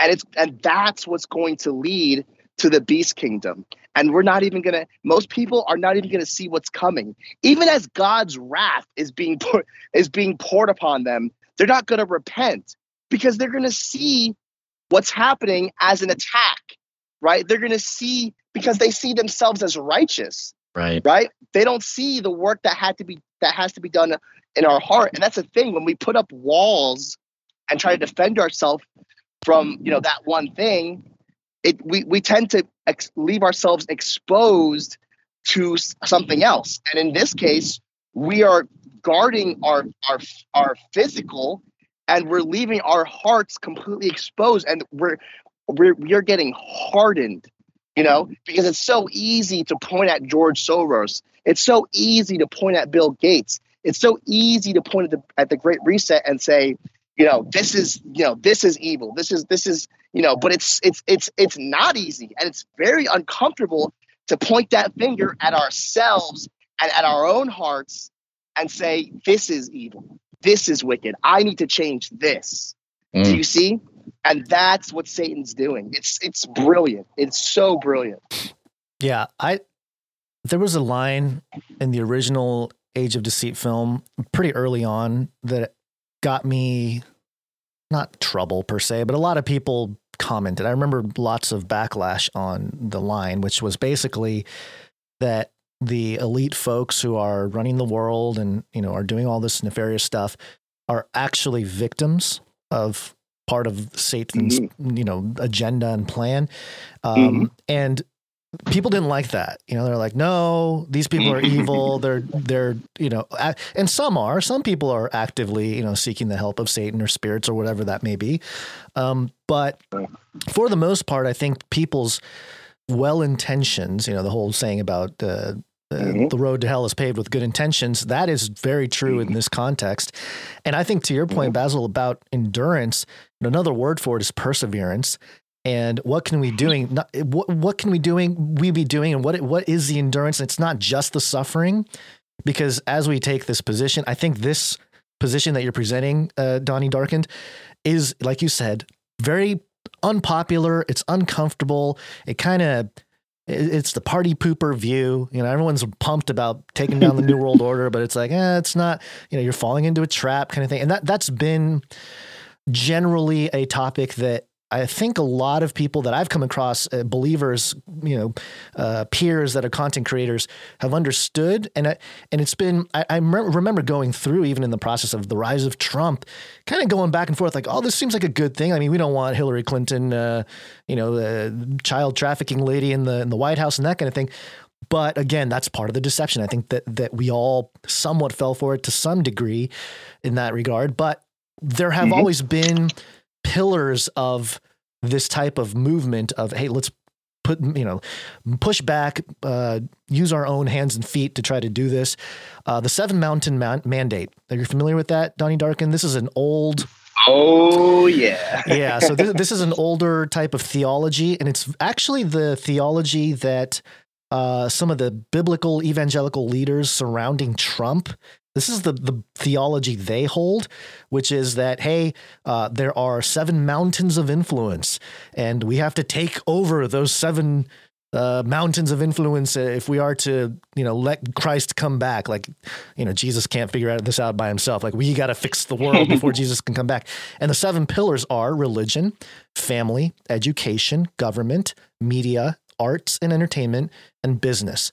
So if we can Christi- Christianityize or Christianize those aspects of society, then Jesus can return. Um, it's just like this wild thought where it's like, are you guys? Did you guys read the same Bible? Because that that does not seem like the thing. Um, we all have we have Christian nationalism, which is uh, mixing that the American exceptionalism with this idea of pushing back against the system. And it, again, it's a nuanced conversation. There are different views on it depending on how you define Christian nationalism. And I've put myself out there and said that I think it's sort of a psyop to get people or to get Christians labeled as terrorists and sort of the apparatus type of situation. But that even that too in this context is sort of the right left paradigm thing. And then you have a lot of the mm-hmm. red pill Christian talk, eh, which is very similar. Um, so th- it's very enticing. And I think if we're talking about actual actions biblically, what, what does the Bible tell us? Endurance, but also pray without ceasing, right? And if we're praying without mm-hmm. ceasing, that that's very tough. I, I, fail at that every single day. I don't know about you guys. I don't know about you, Basil. I know you're. I don't. I do pretty good. A, you're just you're just the golden child. Yeah. Um, but that those are things that require endurance. The, and to pray for your enemies, as Jesus said. Uh, mm-hmm. you know, these are difficult things. And if we're talking about and like you said, so easy to blame Bill Gates. And look, we do that on News Talk. We call out the nonsense and, and things of that nature. Um, but I've been convicted recently of let's try to back off on attacking the person. Let's let's think about it spiritually, uh, because it's so easy mm-hmm. to call out people and and you know some of so it is easy. deserved, some you know whatever. But um, and I've noticed that when we do that, we tend to get a little more attention. Like if we're really going in hard on Klaus Schwab or something like that, it's like, oh, all these people get riled up because it's like, oh yeah, they can identify with that. Um, but that too, and again, Klaus Schwab may be a victim where some, you know, he doesn't have the hedge, he doesn't have the, the Holy Spirit leading him. And so he's susceptible to all kinds of doctrines of demons. And so he's writing this book about the Great Reset, and it's just absolutely ridiculous. But little does he know that he might be a pawn in creating this other movement because mm-hmm. most of the population, most of the world, even the elite, and we actually had a, an Atlantic article we read yesterday on, on News Talk that basically admitted that all these elites are hypocrites because they value the family unit, even though they're telling the society that ah that doesn't matter, you know, uh, be fifty different genders, uh, go marry whoever, go have kids, but they want you know a marriage and kids and you know these elite folks, and so the the whole apparatus is not going to come by force, especially now. I mean, eventually, you know, I think God's judgment is part of that, but it's not going to it's not going to come by force because there's too many people that are uh, sort of aware and not going to accept that, especially in the West.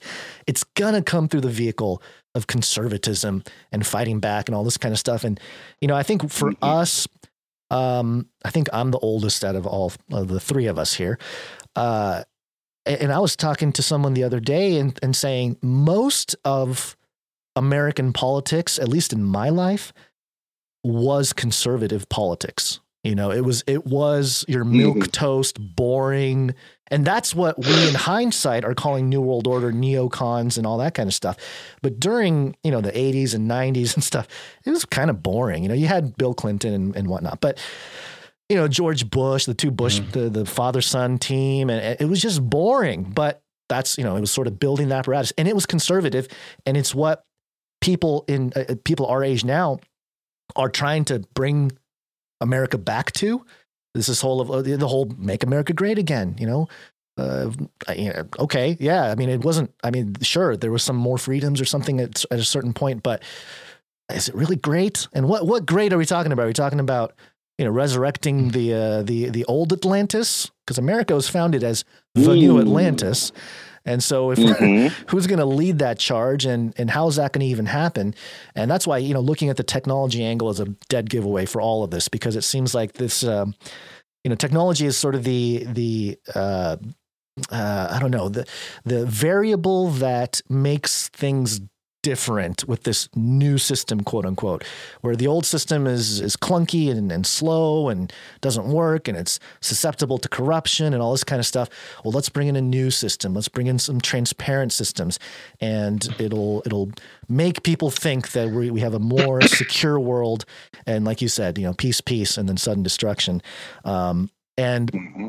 I, I, and again, see what I, I find it fascinating because for the last 10 years, the pre-wrath rapture is something that I've more or less thought of as the sort of rapture timing conversation. It's I don't think it's as much of a mm-hmm. debate nowadays, but um, because I, there's just not as you know there's too much going on. People aren't like debating about stuff like that anymore. They're debating more about you know other things.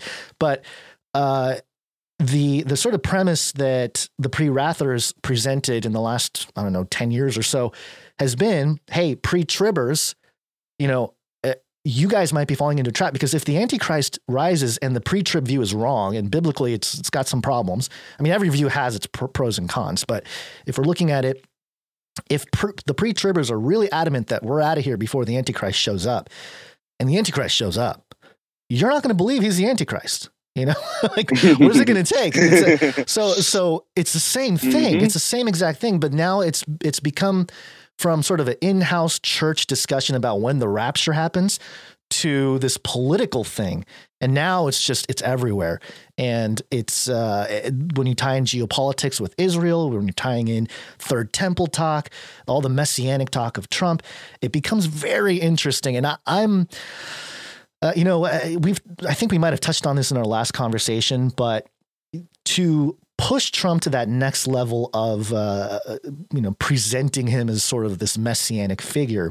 He's already got a lot of the the the, the mistreatment of from the mainstream and even the legacy structures, you know, all that stuff, the persecution, all that kind of thing, and and creating a false martyrdom in a sense. Um, that's already happening, and but the only thing that can really push it to the next level is an assassination attempt or perhaps mm-hmm. even something that gives him a mortal head wound or something like that. And I, don't want to see stuff like that happen. I, am not predicting it. Mm-hmm. I don't think any of us is trying to predict anything like that. But you know, it's always a little unsettling when you start seeing headlines about like, oh, what would it take to kill Trump or assassinate Trump or whatever, and and that's coming from the mainstream, and that's obviously triggering the conservative and the right wing and all that, and they're saying, oh, this is ridiculous or whatever. But man, if he survives an assassination attempt, talk about galvanizing you know, all the people, like, oh, even your most Mhm. ardent liberal, Uh-huh. you know, your most progressive, be like, well, he doesn't. do-" Well, some people might be like, he deserves to die. I I think some people are like that, but Yeah, I don't But- know. I think there Mhm, would be. Yeah, I think it would galvanize people on both sides for two different reasons. But yeah, I mean, you can Mhm, definitely see that as a, as a oh, almost got him, almost guys, we Right. almost took care of the he almost problem. took care of him. Yeah, yeah, and, and if he rises to prominence even more, it becomes very interesting. Um, I uh, did you have something, Basil? I was No, gonna, I was gonna just- mention uh, Mhm. you, you had brought up Revelation. Uh, well, first of all, there was um, one thing I wanted to mention, which is uh, the character of Demas. Demas in the Bible. Paul talks about Demas and he's, how he's sharing the gospel with him. I think in uh, where was this? Uh, Colossians, I think. Colossians four. Yeah, he's talking about uh, send De- Demas a greeting and whatnot. And then by the time we get to Second Timothy four, um, it says that uh, verse 9 make every effort to come to me quickly because Demas, in his love of this world, has deserted me and gone to Thessalonica.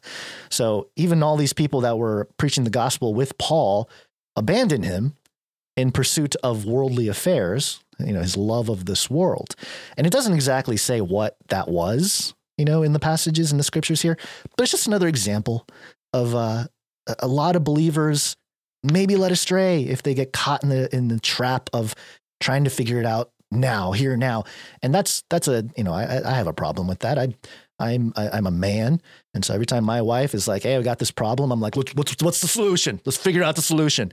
You know, so I think that's kind of built into us.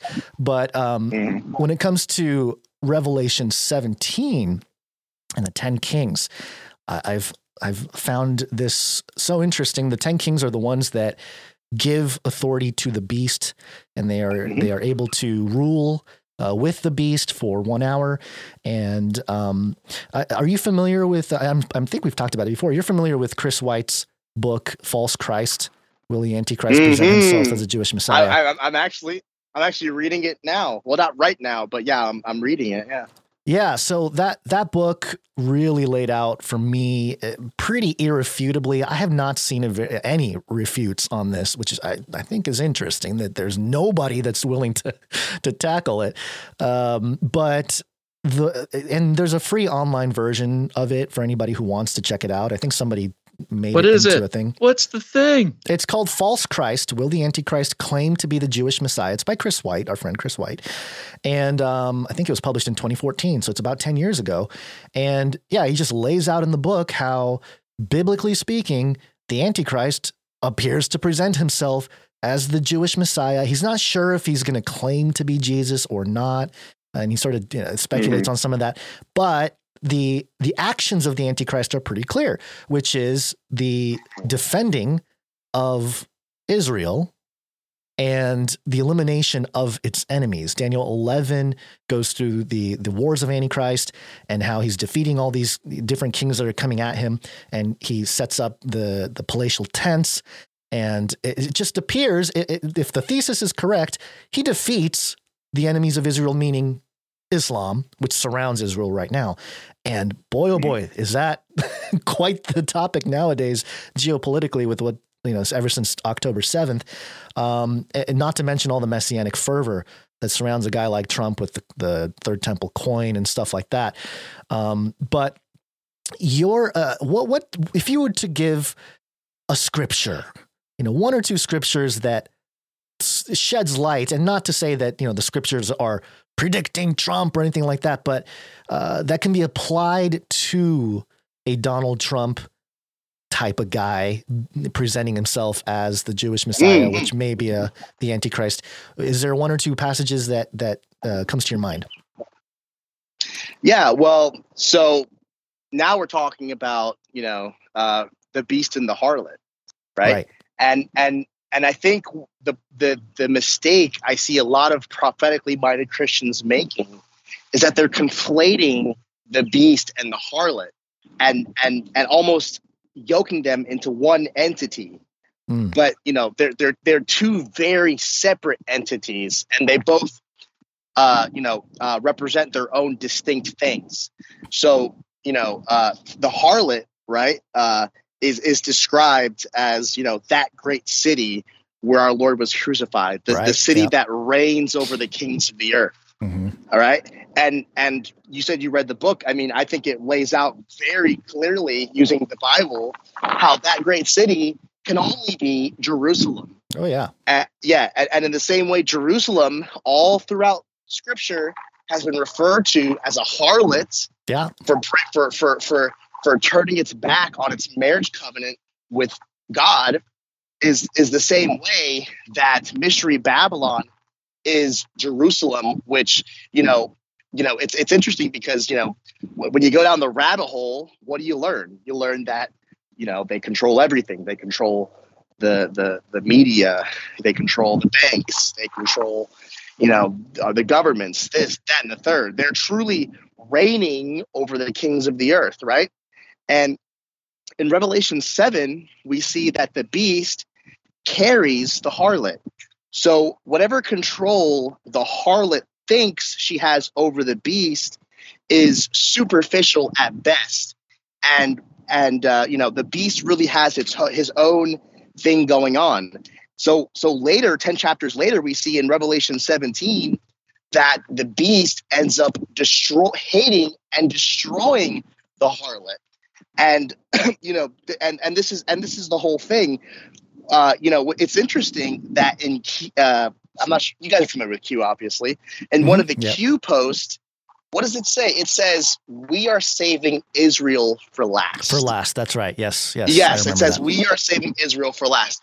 And there's a lot of people, big Q proponents. There's one very specifically who, who you know, I've got some beef with. Uh, it's all love, but I got some beef with him. Uh, his name's Ariel. Ariel. Ariel. His his username is Pro Proletario, but he's Hmm. he is growing so quickly. I mean, it is insane the engagement he's getting and you know he's telling everybody wants what they want to hear but but you know one of the fascinating things is you know he's very staunchly against zionism and he he also sees it as part of the machinations or rather the uh, head of the machinations of the illuminati or the globalist cabal and people will often ask him well hold on a second if trump's supposed to be the guy who's going to destroy the deep state and the Jews are controlling the deep state, why is Trump so adamantly for Israel? And you know, uh, and and he says that what's happening right now is a is a military operation of infiltration. That Trump is infiltrating the the the, the Jewish Talmudic led New World Order in order to expose and eventually dismantle it, which goes right in line with what I'm talking about about the beast versus the harlot and how the beast carries the harlot, how they're united at the beginning, but not in the end. And I think that uh, that the deciding moment where, where things take a turn is the abomination of desolation. Yeah. I, I I think that this is the moment where things take a turn and the beast will begin to persecute the Jews, much like Hitler did, which was a prototype of the Antichrist. And you know, you know, Jesus himself said, when you see the abomination of desolation take place, let everyone who is in Judea flee to the mountains. Yeah, And- run. Yeah, yeah, yeah, run. Implying that there's going to be a great persecution.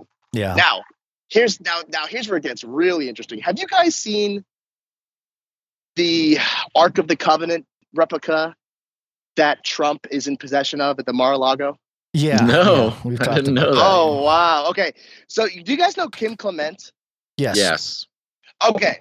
Well, firstly, he uh, he is a total prosperity gospel preacher, self-help guru, false prophet. Uh, you know, one of those Hmm. peace peace prophets. But anyway, his he he's he's passed away, but his daughter now runs his ministry. And just yesterday, she was on a podcast that I was listening to while I was at the gym uh, with this guy. He's he's a very he's one of those new age guys who kind of calls himself a Christian, but you know, when he talks, you you can hear the way he's he's he's a new ager. He he believes in new age ideals. Uh, you know, but they were talking about the Ark of the Covenant that was at, uh, well, the replica, quote unquote, that was at Trump's Mar-a-Lago, and you know, they they uh, they were. She was essentially saying that you know this is part of you know a very big plan, a very big plan in the Great Awakening of dismantling the New World Order, as dismantling this cabal, and you know it's it's it's fascinating. I know you said you weren't familiar, so let me just give some context. So uh, a couple of weeks ago, J- James O'Keefe. Do you guys know James O'Keefe, Project Oh, Veritas? Oh yeah. Yep. O- OMG Yeah. now, right? He's uh he got ousted from Project Veritas, but yeah, it's called OMG, Oh, I think. Okay, okay. Well, he posted a, a picture on Instagram next to uh, what he said was a perfect replica of the Ark of the Covenant that was revealed to a group of about 20 people in the Mar-a-Lago. And uh, he posted this, and I thought it was really interesting because a couple months prior, there was some news reports coming out that Israel had lent Donald Trump some ancient Israeli artifacts Huh. and that they've been trying to get it back for a while now. And then a couple months later, we see this replica of the Ark of the Covenant at Mar-a-Lago with James O'Keefe and Laura Loomer posing next to it. And then Jack Posobiec, you guys know him? yeah. Oh yeah. Yeah, Jack, yeah, Jack Posobiec, you know, quote tweets it and goes, Imagine thinking this is a replica. You know, Ah, Like, sweet. ima- imagine thinking that this is a replica. And, you know, and, and look, I don't know if it's a replica. It, it, it, it probably is. I don't I don't know if it's the real thing. I I don't know. But but but what if what if this this this replica or this Ark of the Covenant is going to be presented as the real thing, whether it is or not, I don't know. But remember what the Ark of the Covenant is, right? It's it's it's it's it's it's placed in the holy of holies, a chamber that, you know, in the Old Testament, you know, you couldn't walk in there unless you were completely pure and clean. And they had to tie a rope around your leg Yeah. just in case you went in there and you died, they'd have to pull you out with the rope, right? So, so the fact that Trump could have this thing, and we see the preparations for the third temple already underway. I remember Kim Clement's daughter was saying that uh, they are they are planning on sacrificing the oldest red heifer uh, on Passover this year, which I think floats around the time of that second great American eclipse. Yeah, the the eclipse, yeah. Yeah. Yeah. And um and and that's the thing. So the red heifer, just to give you some more context, the red heifer uh isn't sacrificed in the temple. A lot of people think that the temple has to be built and then this this heifer is sacrificed. No. The heifer must be killed, burned, and then and it's the ashes that carry the spiritual significance. Uh, and, and this has to be done facing where uh, before the temple's built, facing the Temple Mount. And this will be sort of the preparation ceremony for the beginning of the construction of the temple. And then we see people like Javier Milei, you know, uh, saying that he wishes to see, you know, the Al-Aqsa Mosque taken down and the third temple built to usher in the Messianic age, Right. right? Yeah. And it's- Javier Milei it's being so- the president of Argentina. Yeah, Mhm. literally, he's the president of Argentina, and he's talking about, you know, how he wants the third temple of Solomon built. Right. You know, Yeah. but but but it's so interesting to just to see how all of these things seem to be aligning, right? And I don't want to come on here and and sound like I'm date setting because I don't I don't I don't date set. That's that's something that I stay away from doing. But I will say, keep watch of these things. Keep an eye on these things because everything seems to be pointing in this very specific specific trajectory that you know they're going to somehow build this temple and by the way a lot of people think that it's going to take years to build there are organizations in jerusalem that are devoted and dedicated their sole purpose is to build the temple in three days Wow. three days Yep. that's yeah. Yeah, they've been talking about that for uh, Mhm. years now. I mean, they, they've Years. they- it's been. Uh, I remember in 2013 or so, there were uh, articles about how oh, the third temp, the new temple will be decked out with all kinds of modern technologies. Like, um, you know, th- at the time it was like censored toilets and stuff like that. And it was just ridiculous things at the time, you know. But now it's kind of like okay, maybe they're they're going to be building something even more. Now, uh, on that well, just Milei, to have Mhm. it built in three days. I mean, that's that, that's like they're making it happen. They gotta Oh, yeah. get the go ahead. They just make it happen, and uh, that's one of those uh, things where we think you know the the world changes slowly and then all at once, and it's Yeah. uh, can really give you Mhm, some mhm. whiplash as we as we've experienced the past few years, especially. Yeah. So on since you brought up Milei, I was actually I think I ranted about this, and I don't know if I was making my point clearly Oh, on here we go. News Talk a few episodes ago. um, but so back to the Ten Kings here. Uh, Milei, one of the things he said when he visited Jerusalem a couple weeks ago, uh, other than uh, to rebuild the Temple of Solomon, was that he wants to bring the uh, the ambassadorship. Well, what's the official word? I'm trying to find the. Uh, The embassy. the, the embassy, thank you. The embassy of Argentina to Jerusalem. So I was like, okay, interesting. I know Donald Trump did that in 2018 to bring the U.S. embassy to Jerusalem. What? How many embassies are in Jerusalem right now? And it took it actually took a little bit of digging for me to find. I don't know why they are not super clear about it, although there there are some places that mention it now. And the current number is eight. I thought it was six, but it's up to eight now. And you know, I, I'm not saying that that's what the 10 kings are going to be, but well, it's interesting that there's you know eight and then That is what happens when it gets to 10 10 uh, people in the embassy which by the way if the united states is one of the the horns of the beast because that's what uh, i think revelation 13 says is that uh, or let me see let me double check that. Um, the horns you saw or the crowns you saw was it the crowns or the horns? Now i'm getting mixed The, up. the horns you saw, the, the horns that you saw are the Ten seven horns horns, are seven 10 kings. 10 oh, horns. ten horns. yeah, the 10 horns are 10 kings is what i think it was. Yeah. Yeah, yeah, yeah, sorry. The ten horns you saw were ten kings who did, who have not yet received a kingdom, but will receive one hour of authority as kings along with the beast. These kings have one purpose to yield their power and authority to the beast. And in Revelation 18, when Mystery Babylon or the harlot is destroyed, you know, the merchants are mourning and stuff like that. And it talks about how the kings of the earth fornicated with the harlot and got wealthy.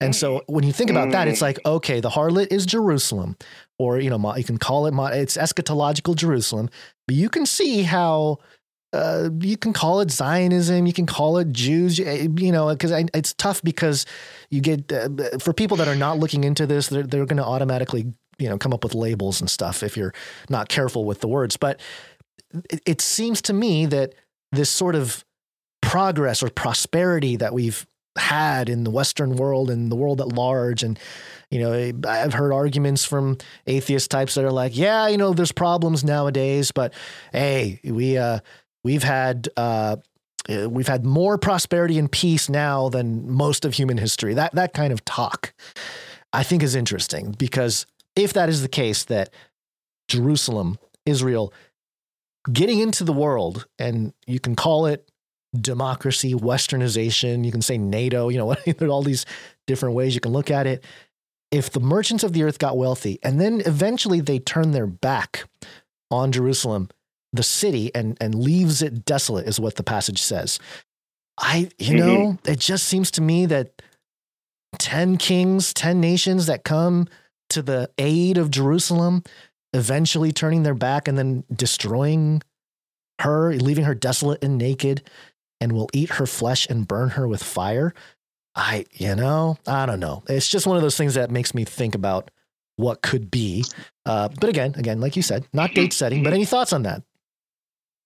Yeah, that I, I actually was not aware of what you were talking about. How there's eight uh, national embassies in Jerusalem, uh, and that's that's interesting actually. And you said you said you said Milei said he desired to be one, so that would make nine, correct? I see. That's what I'm not sure. I'm not sure if he makes eight or I think he does make nine. So I, if he if he is nine, then it might be something to kind of keep an eye on who's getting ready to do because it's one of those things Mhm. where you know we've always had the I think back in the day people were talking about the the G countries. It was like G eight or G seven. And they're like, oh, Yeah. wait till it gets to, t- to 10 and be the 10 kings. And then they're like, yeah, yeah, G13, G20, G, you know, so it just kept going. So that wasn't it, but it's Yeah. similar to that type of thing where Yeah. you're kind of looking for it. So, right um, right right yeah and and and you know th- you know that everything you're saying i mean it's, it just it just it just the trajectory of all this it's just so crazy how much it aligns right?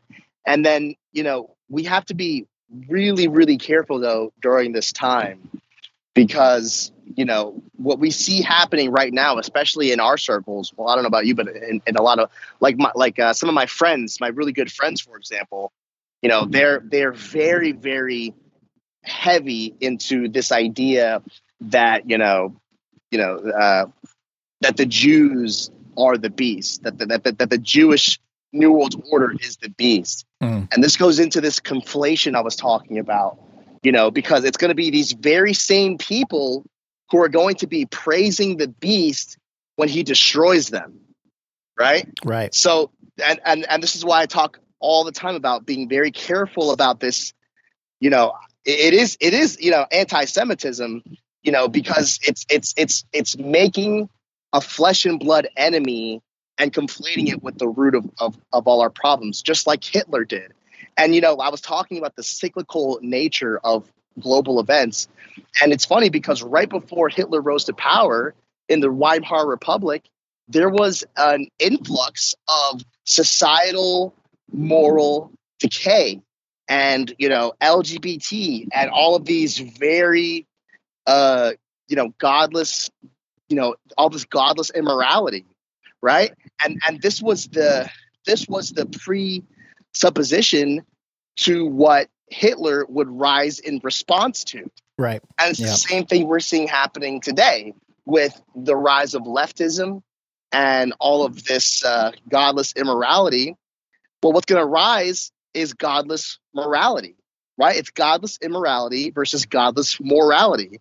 Both sides are godless. It's just that, you know, one uh, looks righteous or appears to be righteous on the surface to the undiscerned. And that's the side you got to watch out for. It's the Jehu response, right? And it's, it's not, it, yeah. And, and, and, uh, you know, uh, when it comes to Israel, you know, I see a lot of people like, what's his name? Brother Nathaniel. Are you guys familiar with him? Yeah. Where's that? The hat? Isn't he Orthodox or Russian Yeah, Orthodox? Yeah. I think he, I think yeah, he's some sort of orthodox, but I mean, I, I I think that he's leading people into a very dangerous spiritual trap with with how he uh, frames the the uh, you know the spiritual battle. You know, he, he's framing it like you know it's us versus the Jews. Right. you know what I mean? But it's Yeah. it's this very mentality that's going to lead to the beast, and it, and it's interesting because you know much like uh, you know God delivered Jerusalem in 70 A.D. into the hands of her, of her enemies because she played the harlot. So too in the great day of the Lord, God is going to deliver Jerusalem into the hands of her enemies uh, at, for her harlotry and her wickedness. And the beast destroying her is going to be part of God's judgment against her. Right. You know what I mean? And and that's the thing. It's like so many Christians, you know, are being deceived into joining this this movement, right? Without understanding, you know, they you know that number one, you know, the Jews, their rejection of Christ and and their mistake is also a part of God's plan of redemption, right? Because we see, you know, the apostle Paul talks about this extensively in Romans 11. You know, have have you know, uh, you know, have have they has God abandoned them? Like certainly not, right? But through their transgressions, you know, uh, and, and through the and through the the faith of the Gentiles will provoke them to spiritual jealousy, and that you know there's a time coming where you know uh, where they will be saved, where where the, where that veil will be lifted from their eyes, and and they will acknowledge that Jesus Christ is their Messiah. And and the thing is, what a lot of Christians are doing right now is they're just ripping Romans 11 from their Bible, and you know they're focusing so much on Revelation chapter 2 9 and 3 9 by the synagogue of Satan. The synagogue right? Satan, Those yeah. who say there. hmm And you know, and and and the rise of this, you know, Khazarian theory, right? Which I Yeah. call the Khazarian myth. Right. And and and it's the idea that, you know, the Jews in Israel aren't real Jews. You know, the formation of Israel isn't the fulfillment of biblical prophecy. That all of this, this, all of this is just, uh, is just uh, designed to look like it's happening prophetically, but it's really not. And this again, it goes into missing the mark. And I have Christians, I have Christians telling me that you know Israel's formation is not a fulfillment of biblical prophecy. Again, they're forgetting God's sovereignty, right? They're forgetting, you know, that whatever means that He uses, whether it be good or evil, you know, He uses that and guides it uh, for His overarching purpose. And you know, Israel is a very important place, specifically Jerusalem, because that's where Christ is going to reign from. You know, you know, he's going to sit on David's seat. He's going to he's going to he's going to uh, fulfill the Davidic covenant and reign from Jerusalem. And what Satan, part of Satan's plan, is he's trying to stop Christ from reigning there, right? He's trying. He's trying. He's he's trying to to to to to, to stop uh, Christ from establishing his millennial kingdom, and that's why he uh, counterfeits it with the Antichrist, with the beast, and then tries to destroy it. And Christians are setting themselves up to being deceived by the beast, and in their in their uh, you know thirst for vengeance against the Jews. Right, I see so many people rising up, uh, like Stu Peters, and you know all these people. You know, and they say the enemy is the Jews. You know, that's the root of all our problem. It's the Jews. Again, it's exactly like what happened in Hitler, uh, with Hitler. And why didn't people see Hitler coming? Because he wore the mask of tr- of Christianity, right? Mhm. He wasn't a Christian, but he disguised himself as one. And and in the same way, he's a prototype for the Antichrist who rises with a false Christianity. The same way that Jehu represented a false Judaism, right? It's all cyclical. It's all the same thing happening over and over again, leading up to the complete and final fulfillment uh, of the end times. Awesome. Very good. I want to be respectful of your time.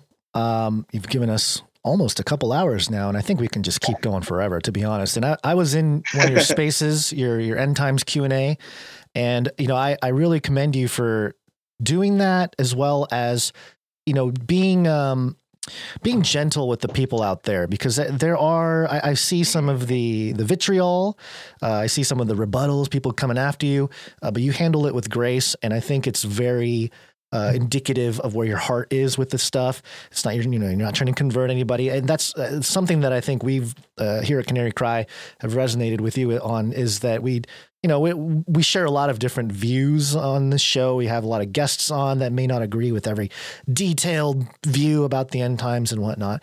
Um, but I think it's important to have these discussions and and handle disagreements with grace and to examine those things and have conversation. Especially, you know, you seem to uh, not you, but I think the younger crowd, especially those who are seeking an experience. Uh, uh, some sort of sign, some sort of confirmation. Um, uh, the the disenfranchised youth, uh, th- they're always looking for something, and it's it's a very dangerous time to, to get caught up in one view or another and, and get really into it. And I, I've, I've been guilty of what you've said, right? That you outlined with the whole like anti-Zionist thing and the Jews. And it's not so much that I've ever called like, oh, the, all the Jews are evil or anything like that. It's more of a geopolitical criticism of the Zionist infrastructure. But I, I fully Mm-hmm. agree with you in the context of we're not trying to just like tear it all down, overthrow it, kill them all. And that's not really the point either. Yeah. And uh, there's a nuance that is very challenging, I think, for people to find because it's uncomfortable. It's a narrow, the narrow path is not clear and it's very uncomfortable to walk. That does uh, remind me of something I definitely wanted to uh, quickly ask you about. I've been mm-hmm. sort of repeatedly ranting recently about uh, you know, if uh, listening to different podcasts, different online personalities, different uh, influencer types or whatever. And there seems to be, we're in such unique circumstances, such so uh, such a specific set of uh, worldwide circumstances that is giving a center point of experience for a lot of sane thinking people uh, across the board, whether it's geopolitics, whether it's culture war, whether it's all these things. And at the same time, we have a generation you know, including millennials, but we're seeing it. I'm seeing it, especially with Gen Zs uh, and people coming into uh, adulthood, that there has been a moment, it feels like a moment in history where even on the secular side of narrative questioning, the secular side of online communities, these types of things, uh, there is at least a respect of things like Christian principles uh, and and I, I mentioned this. One of the big examples is Tim Pool. I know you're on the Tim Pool show. Is that correctly? Mm-hmm. Yeah, yeah, that's yeah, very, yeah. very cool. Congratulations! I Thank just you. I just he's recently, jealous. You're jealous. Yeah. Just say how jealous you are. I don't. I don't think I could handle it. I think uh, Tim Pool might make me cry. Uh, but you know, he's he's. It was a very unusual thing for me to get used to with Tim Pool because he is so explicitly fighting the culture war. The culture war is his that is his mission. He is proudly standing on the front lines of the culture war and doing uh, what he can to affect it in the ways he seems fit. And it's interesting for myself. Maybe it's just you know some sort of spiritual proclivity or something that the culture war is something I try to avoid uh, getting caught up in. Uh, so mm-hmm. to to listen to Tim Pool and this sort of proud uh, involvement in the culture where it was it was kind of new for me, a new experience to kind of uh, try to find some sort of generative uh, connection with. Um, but in these places, like Tim Pool, we find an evolving or an, a, a budding appreciation for Christianity, Christian principles, not just conservatism, but but specifically, uh, you know, interest in Christian perspective and Christian way of life. I think Tim Pool's interest in this is probably went a long way to getting you on the show, and I'm very happy to, to that this is happening. But across the board, we see the consideration of Christian principles as valuable in this world where morality is, uh, you know, the, the compass of morality is spinning faster than people can keep up with. Uh, mm-hmm. Gen Z, millennials were promised a world of freedom, a promised a world of pleasure, promised a world uh, of an easy life and a prosperous life. And they did everything the system told them to do, which included eschewing and ignoring Christian principles because they're evil, they're non secular, they're they're the cause of all the wars, whatever. Uh, but now there's this this very interesting leaning in going on uh, to Christian principles, and I, I can only sort of theorize that in a world that is so wildly uh, devoid of an effective roadmap for life, this interest in a centuries old uh, way of life that seems to have worked pretty dang well for civilization and pretty dang well for individuals when done you know authentically and earnestly and and uh, with with sort of attention to the inner sort of spirituality of the whole thing, not just the political Christianity. There's this rise going on, and I'm not going to. I can't quite say it's you know a full uh, revival. You know, revival. Yeah, not, not, I, I don't know. And maybe it is. Maybe it's the early stages. Maybe something. I don't know if it's necessarily a full Christian revival, but it is at least a, a real tide change in the perception of traditional Christian values, traditional Christian principles. And when certain members of the secular uh, community are seeing sort of stalwart, principled people enduring the crazy world that we live in. There's there seems to be a spark of inspiration there. Uh, does that bring up any thoughts for you? How do you see that playing mm-hmm. out? I mean it's it's again another cause for optimism for me uh, especially with that connection with tim pool and yourself. I'm trying to pull you off the well, optimism ledge man. Well i'm actually i'm actually very glad that you brought up this uh, revival talk and uh, I, there's there's a really really uh, good channel that I recommend that you uh, look into.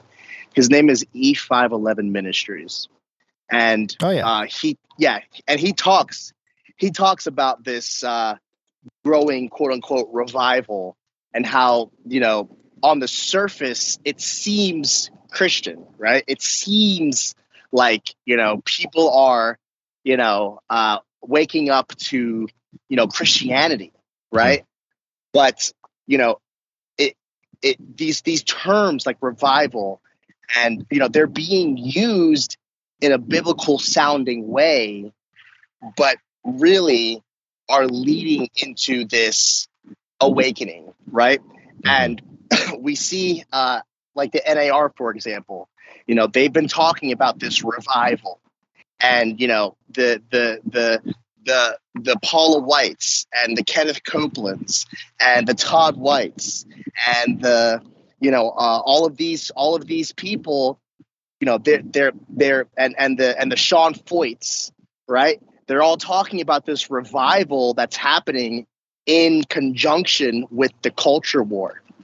Now th- this ties back into what I've been talking about about in the same way Jehu brought to fruition a false Judaism, right? Because let's think about the golden calves for a second that Jeroboam set up in Dan and Bethel. They were meant to imitate the temple, uh, the, the temple service in Jerusalem, right? So, so you know, a foreigner who came into uh, into the northern kingdom they would they would see it and they would think that it's just you know that, that it's just it's just it's normal Judaism, right? But it was a it was a counterfeit, right? And in the same way that you know uh, the uh, the golden calves uh, counterfeited or mimicked Judaism and created a false Judaism, is the same way that this rising quote unquote revival of Christian ethics and principles on the surface it looks christian right it says it says a lot of christian sounding things but ultimately is leading people into this awakening deception into this uh into this uh you know peace peace peace and prosperity you know mm. and uh i really recommend watching uh E511's video about. He has so many videos about this. Probably yeah. the best one to look at would be uh, uh, King Jehu's war against Jezebel. It's a three-part video series. It's about it's about nine hours long altogether, Woo! but and it's very demanding. But I mean, if you watch it, and he, and he what he does is he pulls clips. Well, first he goes over the biblical story about Jehu and Jezebel, and he lays out how it's a prototype of the Great Awakening and then he shows us all of the rhetoric happening in the church and the culture right now, and the pendulum that seems to be swinging back from the left to the right. And it's this pendulum swing that is going to lead to the rise of the apostate church. And mm. it's going to be and it's going to be called a revival. It's going to be called do, you, do you see what I'm saying here? Yeah, no, totally. Mm-hmm. No, I mean, and that's that's kind of an interesting part about it, and and why I kind of resisted calling it a revival. I actually grew up in what is now called, especially by the critics, the NAR. And so I ha- I grew up with a lot of experience in that idea. And and what was, I mean, the word revival was almost kind of worn out. Like at some point, I'm not even sure if anybody knew what a revival was well, because N- it was such NAR being the the uh, uh, new. It's new Apostolic apostolic Reformation. reformation. yeah, right, that's right. kind of the, the, the NAR people would not call themselves that, but that is the identifications, just so people know what we're talking about. Um, Mhm.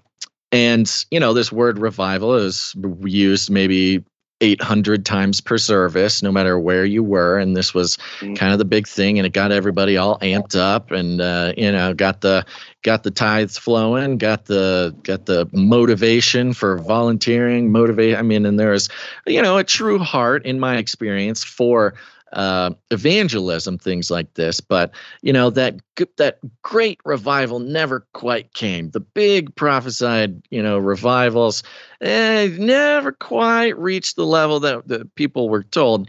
And so, you know, when I hear, see, and hear individuals like Tim Pool start hailing the uh, again principles values and maybe in their in that context the sort of i'll call it christian mythos uh, maybe they don't necessarily want to believe the literal uh, interpretations of the bible but they appreciate the mythos of Christianity because of its proximity to conservative political values. And again, it sort of mirrors this idea that Trump as a political messiah will make the world better will bring the kingdom of god as a as a political actor. And the, especially among the political individuals online christian ethics christian values christian things ideas you know they are in such close proximity to political conservatism that you know you think of apostate church you think of i don't know false christianity or whatever word you want to use to describe it. We think of it more towards a sort of new agey bad theology uh, not really saved type of uh, description. But in reality it is this it, it- I, I see what you're saying i'm kind of pro- processing it as uh, we're talking here that it is the same sort of unfortunate sin of using christianity for political purposes Mhm. you have people Mhm. identifying with Yeah. Christian values for political reasons. Again, which the on, the one and only answer, the simplest answer, and the one that will solve everything is to vote for Trump. Mhm. Have you? Yeah. Yeah. yeah, I, I, just just to, to piggyback off, off what you said a little bit, you know, uh, just to piggyback on what you said up a little bit, it, it's interesting. You know, uh, I forget who exactly it was. I think it was Irenaeus, uh, the early church father, Mhm. who said that the the most dangerous people uh, to the saints are not, you know, the, those who stand in opposition to our faith, but those who profess our to, to to be of our faith but have a distorted view or a twisted view of it right? And and he said that those are the most dangerous ones. And i i completely agree. The ones who you know believe they're on the side of christianity but they have a distorted or twisted view of it are the most dangerous ones. And i believe these are the same people who are going to offer up the saints to be killed and believe that they are doing service to god Mm. right? Because they're going to see the saints as you know doom and gloom pessimists, and you know, or even proponents of the of of the Antichrist. When and by the Antichrist, they'll mean you know the Great Reset and all you know all all, all this stuff. Yeah. Yeah. And and and and we're seeing that right now. I mean, you know, if you look at a lot of the backlash that I get, you know, it's it's the same thing they were saying to the the the one true. Pro- it's the same thing the 500 false prophets were saying to the one true prophet. You know, which is that you know that you know he was a prophet of doom, and that you know, uh, you know, Right. we're gonna we're gonna have victory. How dare you, you know, try to try to uh, you know. How uh, dare you- optimism, optimism Yeah. you know Exactly. How dare you offend our optimism? Yeah. right right Wow. And that's exactly what's going to happen. It's going to be these very same people who are going to be the harbingers of the beast kingdom. Yeah, there's a there's a quote that I want to read, and then maybe you guys can guess who it is. The quote is Today, Christians stand at the head of this country. I pledge that I will never tie myself to parties who want to destroy Christianity. We want to fill our cultural, culture again with the Christian spirit. We want to burn out all the recent immoral developments in literature, in the theater, and in the press. In short, we want to burn out the poison of immorality which has entered into our whole life and culture as a result of liberal excess during the past few years. I'm going to have to guess hmm. because of the recent media explosion about one of those words. I'm going to have to guess that it's probably Hitler. It is absolutely Hitler. Adolf Hitler, 1922 to 1939. Can you send me that quote? Because that, I mean, that just perfectly yeah. encapsulates everything that I'm saying right yeah. now. And and it's like this this is the real enemy. It's it's the one that's coming from under our noses right? It's it's really ironic, you know, when you think about it. And it's this, and it's this beautiful uh, uh, stir of irony that is that is going to culminate yeah. in all these things, and it's it's it's just really it, interesting. Oh no, it's perfect, and it mirrors perfectly the idea that the Great Awakening or whatever counterculture movement is going on now. Of course, it is infiltrated by uh, those who wish to guide it or steer it for their own purposes. Not, and I don't just mean like, oh, this alternative media personality or this podcaster or this individual. I mean like the CIA, like the deep state, making it so easy under the guise uh, uh, similarly, under the guise of Christian principles, under the guise of Christian ideas or language, but also you know, language is a big part of it because if you speak the language of a group, uh, that's a good way to gain their favor, gain their trust, and then you know get what you want out of them. And Christianity is a group where if you know the language, if you can speak Christianese, you can you can really do really well in the group, even mm-hmm. even if your mm-hmm. fruit or your intentions are not in the right place. And I think similarly or even just perfectly parallel would be speaking the language of the great awakening as aj calls it and as lots of people call it here which is everybody getting red pilled and fighting against the new world order it's exactly the same. If a group or a person can speak the language of the Great Awakening, they can come in, gain uh, influence or gain whatever, and and do whatever, extract resources on a basic level, uh, misdirect.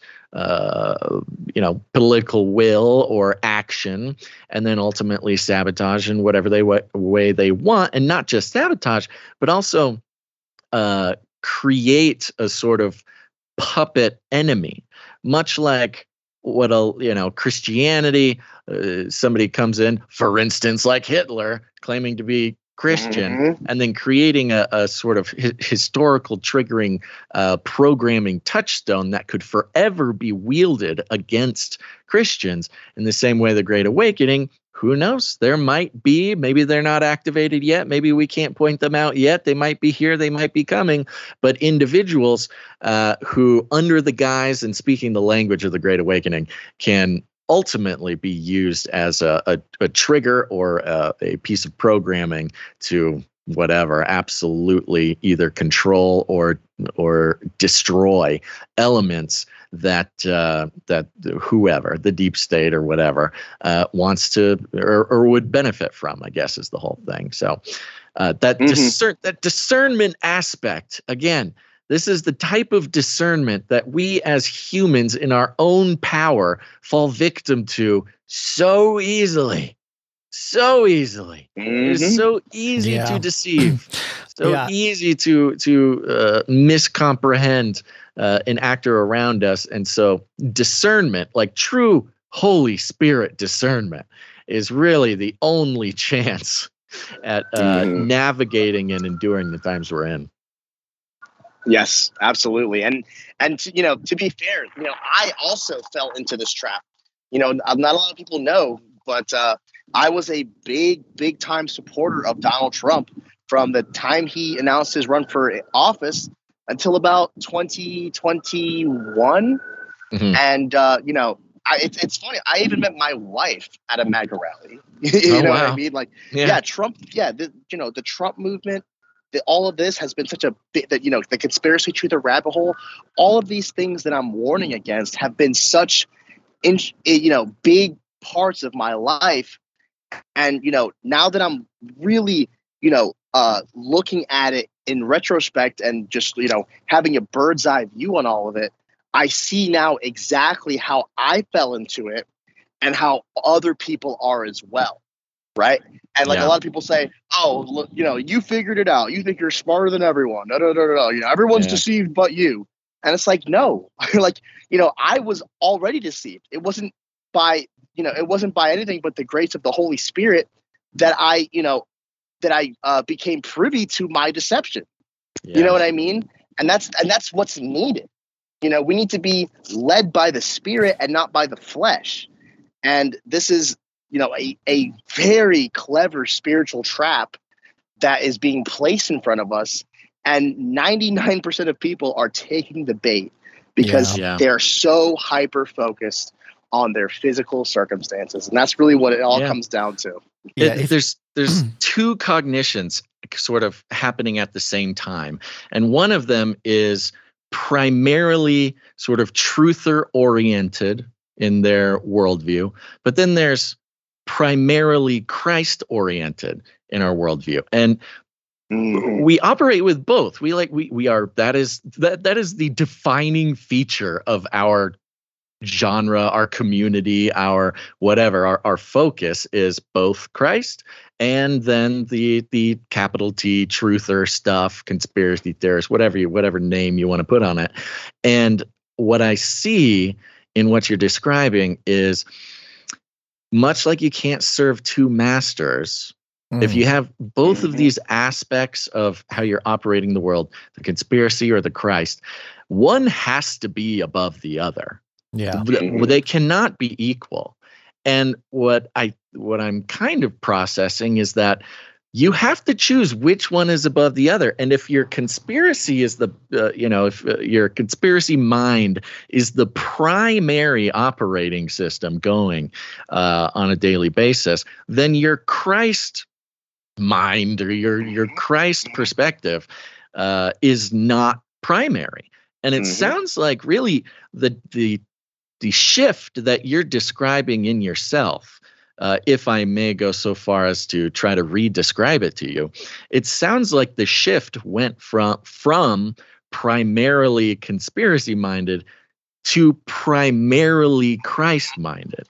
And when yes. you, when you make Christ the primary way that you are looking at the world, the conspiracy stuff can be there, but it is secondary and that mm-hmm. christ mm-hmm. perspective is what is what i hear you describing as the the the shift you know shifting over to that primary mm-hmm. mode and for those who have the conspiracy mind as their primary mode that's gonna you are of course gonna rub people the wrong way. Of course people are gonna push back on it. Because while they may have christ as their secondary that conspiracy mind is taking primary role in how they move through the world. Yes exactly. And that's why so much of the pushback i get is from even Christians who say, You really think that the cabal controls everything and they didn't manipulate the Bible? You really yeah. think that they, you know, and, and, and we have, we have, you know, and we have God's word. Again, this is mm. only a testament to how their conspiracy mind is primary and their Christ mind is secondary. Yeah. And this is exactly the shift that Satan has subtly put in us to lead up to this great deception. And that's exactly why I think Isaiah 8 warns, you know, do not call conspiracy what the world calls conspiracy. Mm. And you know that's what happened with King Saul. You know, to, towards the end of his towards the end of his reign, he began you know getting paranoid, and, and he was he was he was overcome with paranoia right. and thinking that everybody was conspiring against him, and this led him into doing a lot of evil things like murdering an entire village right? Mm, like pers- yeah. like pers- like persecuting his brother David, right? Yeah, exactly. Uh, and and and this is exactly in the same way that this paranoia, this conspiracy mind, is going to lead Christians into persecuting their brothers. Mm. That's what's going to happen.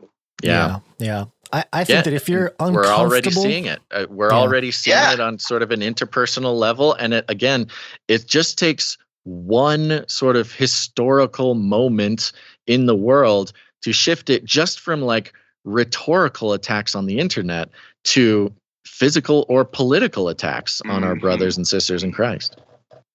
Yeah, I, Yeah. I was. Uh, I was going to say that if if if for people listening or are still listening and you're new to all this, if you're feeling uncomfortable, that's probably a good thing. You know, it's probably the conviction of the Holy Spirit trying to get you to to to at least consider some different things. Um, but before we let you go, Donnie, I, I wanted to touch a little bit on some of the weirdness of Trump. Now, the first thing I wanted to show was the uh, how the mainstream has been preparing this sort of messianic talk about Trump for it seems like a long time. And the more you dig up, the more you find. But uh, one of them is um, so you had a, a series of tweets here, and I'm, I'm going to show some of it on the screen for for people watching. There was a magazine, Razor magazine, back in 2004. Uh, Trump there, he's a young young buck there. 2004, he's got a halo over his head, and the caption is the resur- resurrection and ascension of Donald Trump. So there's you know just fancy language, and then more recently, I think it was. Uh, uh, you had mentioned uh, 60, 60 Minutes, Minutes Australia. Australia. Yeah, they they had the resurrection of Donald Trump, and then now they have the second coming of Donald Trump.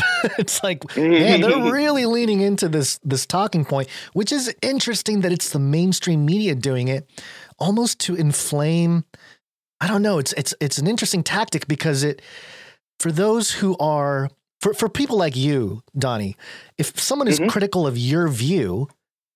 You know, it's hold on. I'm trying to map it out in my head. I had it a second ago, but it, gets a little I, confusing. I, I get where you're going with it. Yeah, I get where you're going with this. yeah, So, so yeah, I, I think what you're going with this is, you know, uh, 60 Minutes Australia, all these people, you know, they're they're more so cabal aligned, and they're even playing into this Trump messianic right, right. thing, right? Yes, and and to that I would say that at the at the at the top of the pyramid of deception lies not human beings but uh, spiritual forces, right? And Yeah. uh, all of these instances of predictive programming, all of this numerology, all this stuff that just aligns just so perfectly. I don't think any human being is capable of it. You mentioned earlier that those without the Holy Spirit are completely susceptible to, uh, you know, uh, to influence, satanic influence, and uh, even possession, right? And and what I think all of these signs and predictive programming and, and foreshadowing is not a result from the heart of the people who did it, but rather uh, were being were are vessels that are uh, are being used by spiritual forces for these things to align in such a way, if that makes sense. Yeah, and it's it's fascinating because on the Trump side, like the pro-Trump side, they are also pushing for a sort of a messianic messaging of Trump, which uh, you know, it's like okay, well, both sides seem to be. Uh, I don't know, framing Trump as this messianic figure, whether it's pro-Trump or anti-Trump, and that's just it's Mhm. really interesting to me. I know you had a video uh, that was shared by Dilley Meme Team, and Mhm. uh, it's so you mentioned at 18 seconds, the video shows an image of Trump on the cross to illustrate the comparison. So yeah, it's I mean you don't get Yeah. much more blatant than that is to get Trump on a Yeah. cross or something and making him look messianic. Yeah, the Dilley meme team uh, uh, made the video "God Made Trump," which Trump uh, posted on Truth Social and, and even pinned to his uh, to the top of his timeline. And I don't know if you guys are you guys familiar with that video, the "God Made Trump" video. Yeah, we're sh- uh, we're Yeah. showing it right now with the we, I freeze frame the the scene where the you know they're in the living room and the TV is on and Trump is literally on a cross. hmm Yeah, yeah, that's the other video. Oh, it's But a there's- different there's video. a- okay. Yeah, yeah, yeah. But that's that's another really interesting video. But before that video, they made the "God Made Trump" video. Okay. And in the video, uh, uh, it's it's it's it's it's uh it's uh it's a it's playing off the god the God made a farmer thing. Yeah. And uh, but but but you know, as we go into it, you know, it says you know, uh, it, it it says it says that uh, you know Trump is a shepherd for humanity that will never leave or forsake them. Mhm. And that's Right. and that's that's that's Christ they're talking about. That, that language that you know, you know that the, the shepherd over mankind who will never leave or forsake them. That's Christ that's but they're attributing it to Donald Trump. And you know, I, I I posted this video and I said, guys, this is really this is really troubling, right? Yeah. And I mean, the amount of Christians that attacked me, you know, and just completely missed the, the the point of what I was saying. You know, well, what's wrong with the video? God did make Trump. He made everybody. and it's like Yeah. and it's like, well, that's not the. But do you see how it's just? I'm like, well, well, yeah. Obviously, God made Trump. I'm not saying He didn't make Trump, but I'm saying that the, the language being used to portray Trump is is is is is language that is attributed to Jesus Christ. yeah. And p- people, people, the very fact that people don't find stuff like this troubling is just tells me that we are ready for this deception. We Yeah. are Yeah. so ready. it really displays a, a sort of spiritual blindness to come at that video and try to defend defend it just to defend it. How do you it defend it? How? How? I don't Uh, know. how do you defend it i don't like you just you have to be willfully ignoring the obvious spiritual truths being you know so, or spiritual deceptions either way uh, in in the video you have to really really really either be spiritually blind or willfully ignorant yeah. uh, yeah, yeah. and that's the whole thing. It yeah Mhm. That's the whole thing. It doesn't it doesn't take the Holy Spirit to see the great reset and all this evil tyranny as wicked. But Mhm. it does take the Holy Spirit to discern what's true from what's almost true. And that's the whole thing. yes You know? It's easy to, to, to, to, to discern right and wrong, but but the discerning between right and almost right, that's where the spirit filled discernment is crucial. You Yeah. know? yeah Yeah, it's like the rat poison thing. It's the you know ninety nine percent of rat poison is just healthy, whatever, but it's that little one percent that can kill you. You know, to kill the rat or whatever. Yeah, exactly. yeah, and it yeah, shows rat poison's ninety nine percent edible. Yeah. hmm it shows the focus. It shows the absolute spiritual focus that Christians need to maintain right now. You know, there is no room. There is no wiggle room for stuff like this because the Mm-hmm. the consequences are ultimate as far as uh, deception versus uh, avoiding the deception. I mean, this is maybe one of the most important uh, things we got to keep our eye out for in these times. Uh, and it, it- you know, you gotta stay sharp, man. Again, going back to the uh, the you know praying. Uh, just Without not even praying daily, praying at all moments. You have to Right. be spiritually discerning. You got to be sharp. You got to be uh, really in tune with the Holy Spirit, what the Holy Spirit's doing uh, on a big level, but also on individual levels. Because you start losing your focus on on specifics like that, these little tiny things, they will add up and put you in a place you really don't want to be in, and you won't even know it until it's too late. I- I- Exactly. That's yeah, the whole yeah. thing. People are not going to know what's happening until it's too late. yeah, They, like I said, God's wrath is literally going to be poured on them, and they're still not going to understand. Mm, like Wow. it just goes to show the level of delusion. That's what, and that's what God said uh, uh, in Second Thessalonians. He says, "I shall send a strong delusion, because they love not the truth, Yeah. but have pleasure in unrighteousness." yeah, And Yeah. that's what we're seeing happen. Yeah. And again, that word truth, like you're talking now, we have to like stipulate between truth, TM, you know, tr- tr- trademarks, truth, capital T truth, lower T truth, like even the distinctions between these uh, truth. It's almost like you need a uh, a- a dictionary whenever somebody's talking about the truth. It's crazy. yeah. I, I think Yeah, like I, Truth Social. There Yeah. you go. Yeah, Yeah. I'll get to. There's something on Truth Social I wanted to mention as uh, as well. But um, I think I figured out the mainstream thing. So, okay, so we have Uh-huh. an NPR article here that was re- in response to that video we were just talking about. A video making Yeah. the rounds online depicts Trump as a messiah like figure. And for the mainstream to pick this up, I think this actually serves as the uh, uh, the the I guess a scapegoat or the misdirection for people that are critical, like uh, for someone like you, Donnie, or maybe us, if we bring up the fact that hey, maybe Trump's not really all that great. You know, this could be part of the deception. Well, what are you, NPR? You you trying to criticize? You're like a liberal progressive, like part of the establishment.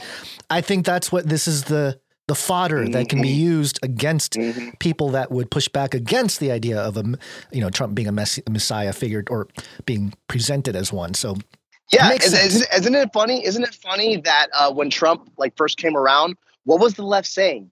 They were saying that he's the Antichrist. Right? They were saying Yeah. that he's the Antichrist, and isn't it so funny that you know the, the by the left saying that has actually hardened the right against that idea. So if anyone Yeah, says, yeah. you know, Trump may be the Antichrist. eh, Like you said, oh, what are you a leftist? What are you a liberal? That's Right. why. That's why. That's why so many people attack me and say that I'm a Democrat shill and I, I'm a Hillary supporter and that I love Biden.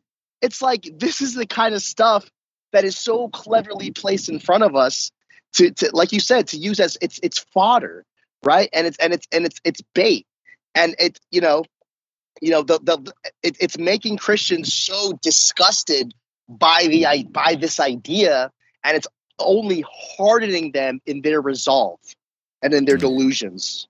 Yeah. Yeah. Yeah, let me uh let me play a clip from MSNBC real quick and this one is uh Mhm. again, MSNBC, mainstream news, Trump connection with a different type of evangelical voter. being indicted for you. Um, my first thought went to, well, Jesus Christ died for my sins. Jesus died for me. And so I it connects in my brain that way like okay he's doing this for us as a country to make the changes we need to make and he's the target where we don't have to be Yeah. So Jeez. in in her brain, she is connecting Trump to Jesus and that and on full display on MSNBC. Again, mainstream media carrying these types of interviews. Very interesting Mhm. to say the least. Yeah, and then, and what does Trump say? You know, you know, I'm not the target. You're the target, right? But I'm taking the slings and arrows for you, Right. Mhm. right? Yeah, and that's it, it's all the same themes, and people are just, you know, they're they're ready. They are just humanity, Christians, the church. They are all at a point right now where the delusion is just is just ready to be heightened by what's coming next, and Yeah. it, it couldn't come at a better time. I, Yeah. I don't. I don't think it could. The, And it's the coming counterfeit- fast. Mhm. Yeah. It's coming yeah, the, fast too. the, the, Uh, na- now is the time. Now is the time to stay frosty, boys. yeah. Uh, the, the the angle of the counterfeit signs and wonders has always been interesting to me as well.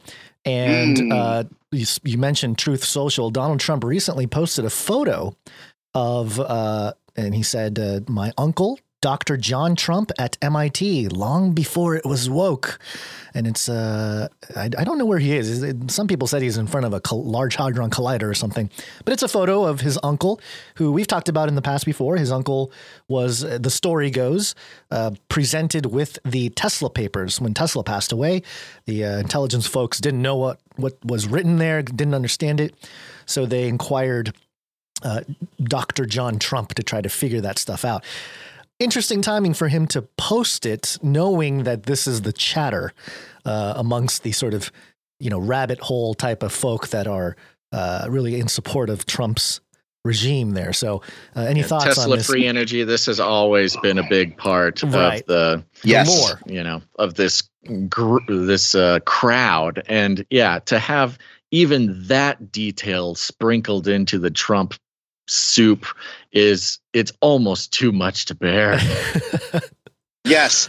Uh, Gonz, I just sent you a picture on Twitter DM okay. that I think highlights exactly what we're talking about right now. Uh, are you guys familiar with the U.S. debt clock? Yes. dot. Yes. org? Yep. Right. Yeah, and you, they've been posting all these secret messages. Yeah. uh, Mhm, you know yeah, about you- essen- essentially the dismantling of the old economic system and the rebirth of the new one. Mhm. Well, Well, check out this picture, and I don't know if you can put it up on the. We got it up. We got it up. Okay, cool. Yeah. So we see here it says the old kingdom right under the cabal. We see the pyramid, and then we see the new kingdom, right? And then we see on in his right hand we have uh, a, a a lantern which has the Tesla logo on it, which I Mhm. believe symbolizes free energy, Yeah. right? He's standing on top of uh, the constellation Virgo, Mm. and uh, you know, and on his forehead we see a mark Mm. or which represents enlightenment. Uh, shining you- third eye type of thing. yes, yes. And what's funny is that you know, uh, you know, the mark of the beast is also on the forehead or the right hand, hmm and and I believe, see, most people when they think about the mark of the beast, they're thinking of something cabal aligned. They're thinking of Right. a microchip, or they're thinking of uh, a vaccine, or something along those lines, something that represents tyranny and control, right, to the undiscerned. Open but- tyranny, yeah. Yeah, open tyranny, right? Uh, but but but really, what I think the mark of the beast is going to be is going to be something that humanity sees as a positive thing. It's something that they're gonna it's it's going to symbolize their triumph against the old kingdom. And notice at the top of the of the uh, new kingdom, where it says wealth freedom, we have uh, uh, the symbol for Jesus, right? Yeah, the fish. Yeah. And- the fish. yeah. yes and this is and this is the false christianity this is the false like i like i was talking about the the the, the, the apostate christianity that gives rise to the beast and this new kingdom is the real beast kingdom and that old kingdom is the harlot and and that's exactly what all of this stuff is pointing to we see in the q circles they talk about NESARA GESARA right which is like essentially a golden age utopia of Oh, yeah. peace, prosperity, and security. But I believe that they're actually foreshadowing, inadvertently so, the real beast kingdom, the counterfeit kingdom of God. Isn't Absolutely. interesting? Makes no, sense. it's it's incredible. And you know, I, I he- the the uh the guy in the new kingdom here, he's got sort of a red mask on, like a almost like a superhero mask. It's you know? googly eyes. It's VR goggles with googly eyes. That's right. He's wearing VR. Yeah.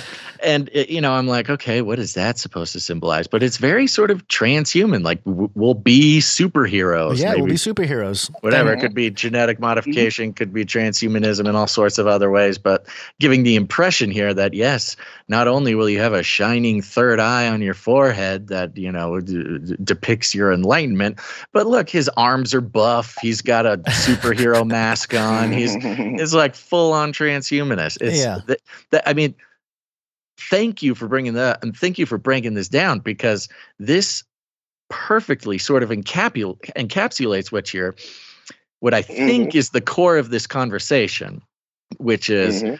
we think that the beast system will look a certain way. We think that victory or defeat looks a certain way. And if we were able to predict the reality of those two things, then the then it wouldn't it wouldn't happen. I mean, it, again, God's Mhm. sovereignty. These Mhm. this Mhm. has been dictated to happen. We are told it will happen.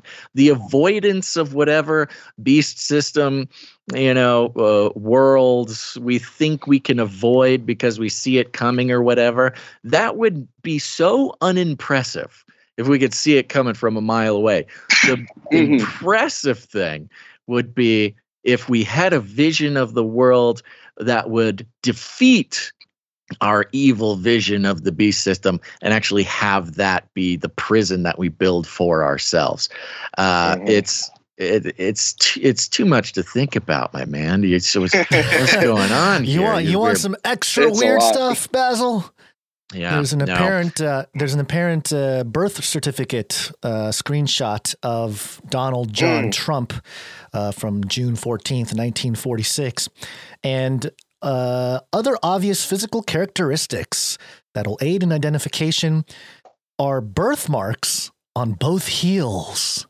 And if we go back to Genesis 3:15, Basil, Mhm. remember what God said about the the proto evangelion, the seed of the woman, and the seed Yeah. of the serpent. Did he get his heels bruised? Uh, his heels, yeah. You will crush his head. He will bruise your heel. Interesting. Some birthmarks. Whoa. Some spiritual Whoa. marks on Trump's Well- heels. Donnie, thank you so much for your time, man. I truly think I, I mean Uh-huh. I I personally feel edified uh, by this conversation. I think this is a very important conversation. I appreciate you bringing your perspective to this thing. I think it quite possibly could be the most important conversation or set of considerations that Christians must make now because we are running out of time. If we do not consider these things and act appropriately, prepare ourselves uh, spiritually for for what's coming and what's already here and prepare ourselves uh, to be deceived. Like we need to keep in mind, like the deception will be strong. It will be there. Just because you have an idea of what it looks like, that probably means you don't know what it will look like. This is maybe one of the most important conversations Christians need to be having right now uh, because there's not too much time left. And uh, I really appreciate your perspective and the work you do, Donnie. Thank you. Well, thank you so much for having me on. It's funny. I, it's funny how I was like, "Oh yeah, we'll be on for like an hour." Three hours later, no, I love it. No, it. this is I- this is classic great. canary cry. This has been it's it's a, it's a watershed moment for our show because anytime we have awesome guests on and we get talking, uh, they go about three hours. So you're you're in good company when it comes to good conversations on the podcast over the last twelve years. Yeah, and thank you for being flexible. Yeah, I mean, I was just telling Gonz before the show starts. I'm like, how much do we have with him? He's like, oh, probably an hour or something. I was like, dude, we got to start asking for more than an hour. This is, I, it's just, you know, we got to go bigger and longer. So thank you very much uh, for being so generous. And of course, folks, at Danny Darkened, I'm sorry, Donnie, D O N N I E, Darkened what do you want people to do? What do you want? Where do they go? Oh yeah, yeah. If, if people want to learn more about this, uh, f- uh, you can find me at Donnie Darkened uh, Twitter. Uh, you can and uh, I I, I think uh, another really good source is uh, like I said, E511 Ministries on Rumble. He has a YouTube channel uh, that he put back up after his old one got deleted. But just go to his Rumble channel. Just go to rumble.com slash E511 Ministries. And just, I mean, he's got dozens and dozens of hours of content that is focused solely on this. Uh, I don't think I don't think he I don't think he believes Trump is the Antichrist quite yet. Uh, but uh, you know, I, you know, but but when it comes people to this great awakening, yeah, I think I think I think that if things go down the way that the trajectory shows, I think he'll get there. Um, but he really opened my eyes to the the larger deception that's outside of Trump, right? Because a lot of people think like, oh, you know, no one's a lot of uh, like uh, one of the big criticisms that people say to me is like, oh well, how are, how is Trump going to convince everyone that he's God? And it's like, Right. well, look, the serpent, you know, didn't try to convince Eve that the serpent was God. The Mm. serpent tried to convince Eve that she was God. Right? That's the deception. Right. That's Mind the lie blown. Yeah. yeah yeah so it's not it's not necessarily about trump but it's about the the grander uh deception or lie of the serpent the culmination of the serpent's first lie and trump if he is the antichrist or whoever it is is going to be the harbinger of that Oh my if that makes sense It's so true. You could not you could not convince someone that you are God. You cannot, you know, we've we've seen it. People try start cults, blah blah. It doesn't work out very well. It's you cannot convince somebody else that you are God, but you can convince them that they are God. That is a Uh-huh. much easier task. My goodness, it Yeah. just I- keeps dropping bombs, even in the the the, The last moments. goodbye of the podcast. Well, I, I was just looking at that image, and I, I don't know if we, that we did a great job describing it for our audio only listeners. It's that picture you sent us um, of the debt clock and the the, the recent uh, little thing. So you had the old kingdom and the pyramid, debt serfdom, and a guy sort of grayed out a little bit. He's holding some wheat, I guess, wheat and some flowers, a bucket of cash. And a, and a ball and chain with the, the United States seal on it, and he's standing on a stone circular thing. And on the right side, like you had mentioned, uh, the the fish symbol, new kingdom, wealth, freedom, all shiny. The third eye, he's got the mask on or the the eyepiece. He's got the shirt. He's got the Tesla energy thing that he's holding in his right hand, and he's holding the Constitution in his left hand, or the Bill of Rights, or whichever one that is. It says "We the People." Which Declaration is of Independence. Declaration of Independence. So he's appealing to that. And on the bottom, um, it- you know, he's standing on a portal type thing. I think that clock with the Roman numerals is the Back to the Future clock tower clock. And that's a whole nother We're gonna thing get some that- time travel. Sweet. uh, Well, I, I there's another person Isn't that, that I wanted interesting? to yeah I wanted to get um, Biff Don and just chat with him because he he's the guy Oh, saying yeah. that uh, you know a little bit uh, more fringy more fringy than what we had a, a, the the conversation we had today where he's suggesting that you know all the predictive programming for Trump was uh, was displayed with the character of Biff in Back to the Future Oh, and he's he's outlined a whole thing there, and, and there's some interesting things to point out. But yeah, I just wanted to to to tell people who are just listening that yes, he's holding the we the people, and I think that's kind of the big kicker as well. It's not Right. just third Uh, eye would- and everything; it's the you would Mhm. have to manipulate people with what they value. And if we value the Declaration of Independence, the Constitution, the Bill of Rights, those types of things, those are the tools uh, with which we'll get lured in. You don't lure a rat into a trap with, you know, whatever. Well, I guess you could lure a rat in a trap with a lot of stuff, but you do it with something it likes, not with something it doesn't like. yeah, yeah, yeah. Yep. Um, yeah, well, hey, we, we're going to check out E511 Ministries. Put in a good word for us, Donnie. We're going to, maybe we got to get I'm- that guy on. I've never talked to him before, actually. no Uh, way. Yeah, right. I remember his videos from years ago, uh, years and years ago. I think uh, I know Rob Skiba was into some of the stuff he talked about. I forget the exact video that I I came across this stuff, but it was it was I, I want to say ten years ago. My gosh, I'm just so old.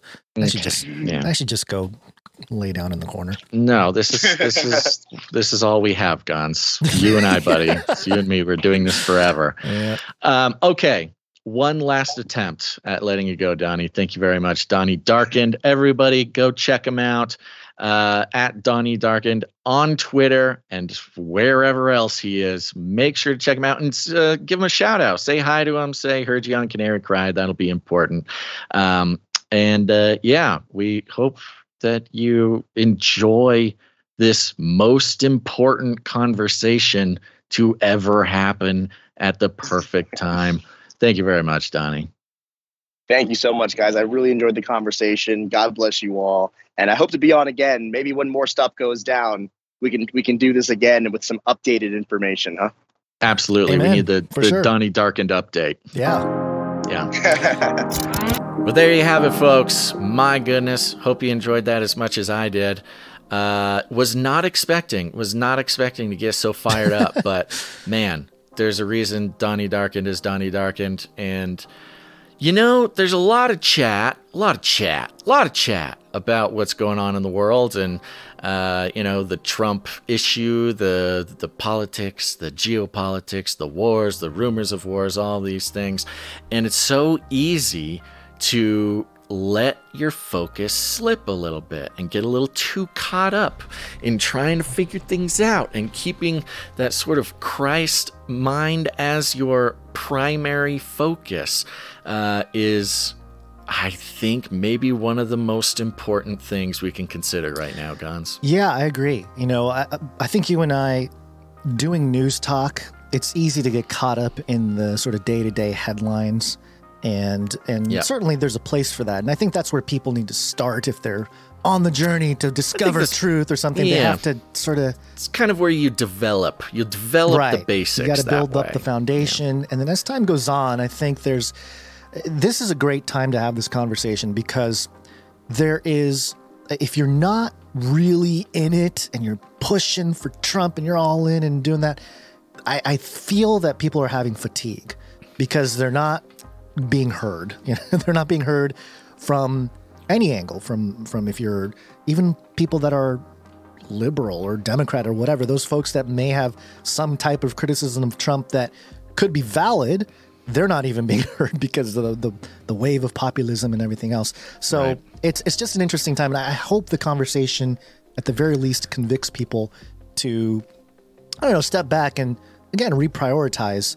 Uh, yeah, have gotta have both. Gotta have both. You got you gotta have that mind for truth. You gotta have that love for truth. You gotta have that discernment for truth. Uh, but we also need to have our primary focus set on Christ, and they complement each other. We know people, we know Christians who are not interested at all in the truth of what's going on, and we know mm, truthers who have no interest at all in, in Christ. It takes both, but of course, Christ as the primary uh, mode of going through this world. Uh, very, very important. I think this is maybe one of the most important things that we've se- uh, conversations we've had on the show Yeah. recently. Of course, they're all Yeah. important, but uh, you know, it's as far as protecting one's own mind and soul in these times. Yeah, yeah. it doesn't I- get much more I- important. I, I that. really think that's important because, you know, even if Donald Trump does not turn out to be the Antichrist, uh, the him letting people down in one form or another is going to happen. I mean, some could even argue that it already has with the whole pandemic and the vaccines and all that kind of stuff. He is but a He is but a man. man. So, I think it's uh, good for people to prepare, at the very least, to step back from. If, if you find yourself in sort of the messianic fervor of Trump, uh, Yeah, to not right. set yourself up for disappointment, even in just sort of the worldly sense. You know, we're talking spiritual, Well, uh, but if- if- s- yeah, it will set up for disappointment or set, up, for, complete deception. deception. Right, right. So the, the disappointment Right, would be both. a Both are possible. a better outcome than the total deception. I was going to say that might be the win condition is just being right, disappointed. Right. Um, but yeah. Well, uh-huh. Oh, I was No, just go going to say sorry. that, that the I was gonna move conversation on. was was great, and I think uh, it was good to see you great. get fired up. I mean, you were in the chat telling me to, to hush down. up. I mean, the whole thing. It was. And uh, I know, I'm like, God, I didn't talk for like it. an hour. We don't want to talk about NFTs. Well, no, it was we no, no, no. It wasn't NFTs. to bring up and talk about NFTs. It was in the context I of know. Trump's vehicle of technology, which I think he proved the point with that that little visual of the the debt clock uh, pointing to the Yeah, guy perfect, standing on uh, the little portal and all that. So, um, yes, combination of, of sets of ideas there. Um, yeah, well, we hope you enjoyed it as well, folks. And if you didn't, too bad. We liked it, and so th- that's what matters. It's just Uh-huh. for us. Um, and as you know, maybe you're new to the show. I'm actually positive that this episode will bring in uh, a whole slew of new listeners. Welcome uh, to the show. Of course, you might be listening to this on Canary Cry Radio, which is our interview style show, or you might be listening to this on the Canary Cry News Talk feed, which we do uh, multiple times a week, getting more into the headlines and dissecting, analyzing, deconstructing the news through the lens of biblical prophecy. So if you like this conversation, you're going to like that show too. Uh, but more importantly, you'll notice we have no advertisements, no nothing. We are on the value for value model, which means we take no money from corporations, commies, or cartels. There is no middleman between our existence and your ears, the value you receive. A value for value is very simple. We consider it to be a biblical concept. Uh, this is not transactional. You will always get the show for free. We put all the good stuff out. We're not holding back any premium content. We're not doing nothing. You've already received the value that we have to offer, but we, uh, you have the opportunity to become a producer of the show. And that is not just a cute title if you produce something, you are a producer. And for those who get value from this show, they consider putting some value back in. And it's value. That's why we don't say money, we say value. It could be in the form of your time, your talent, or your treasure. Lots of ways to produce the show. And that's exactly what you become a true producer. And uh, yeah, again, it's not transactional. You do not put value back into this show because of the value you've already received. You do it because you want to receive more value. It's a generative system. And uh, we're very grateful to all of our producers. There's a lot of ways to do it. If you're new, if you're an artist, you can create some art for the show. If you're a musician, you can create some music, some jingles for the show. Uh, the, the, the, possibilities are endless. We have people who volunteer their time doing all sorts of back end processes that are essential for keeping this community going.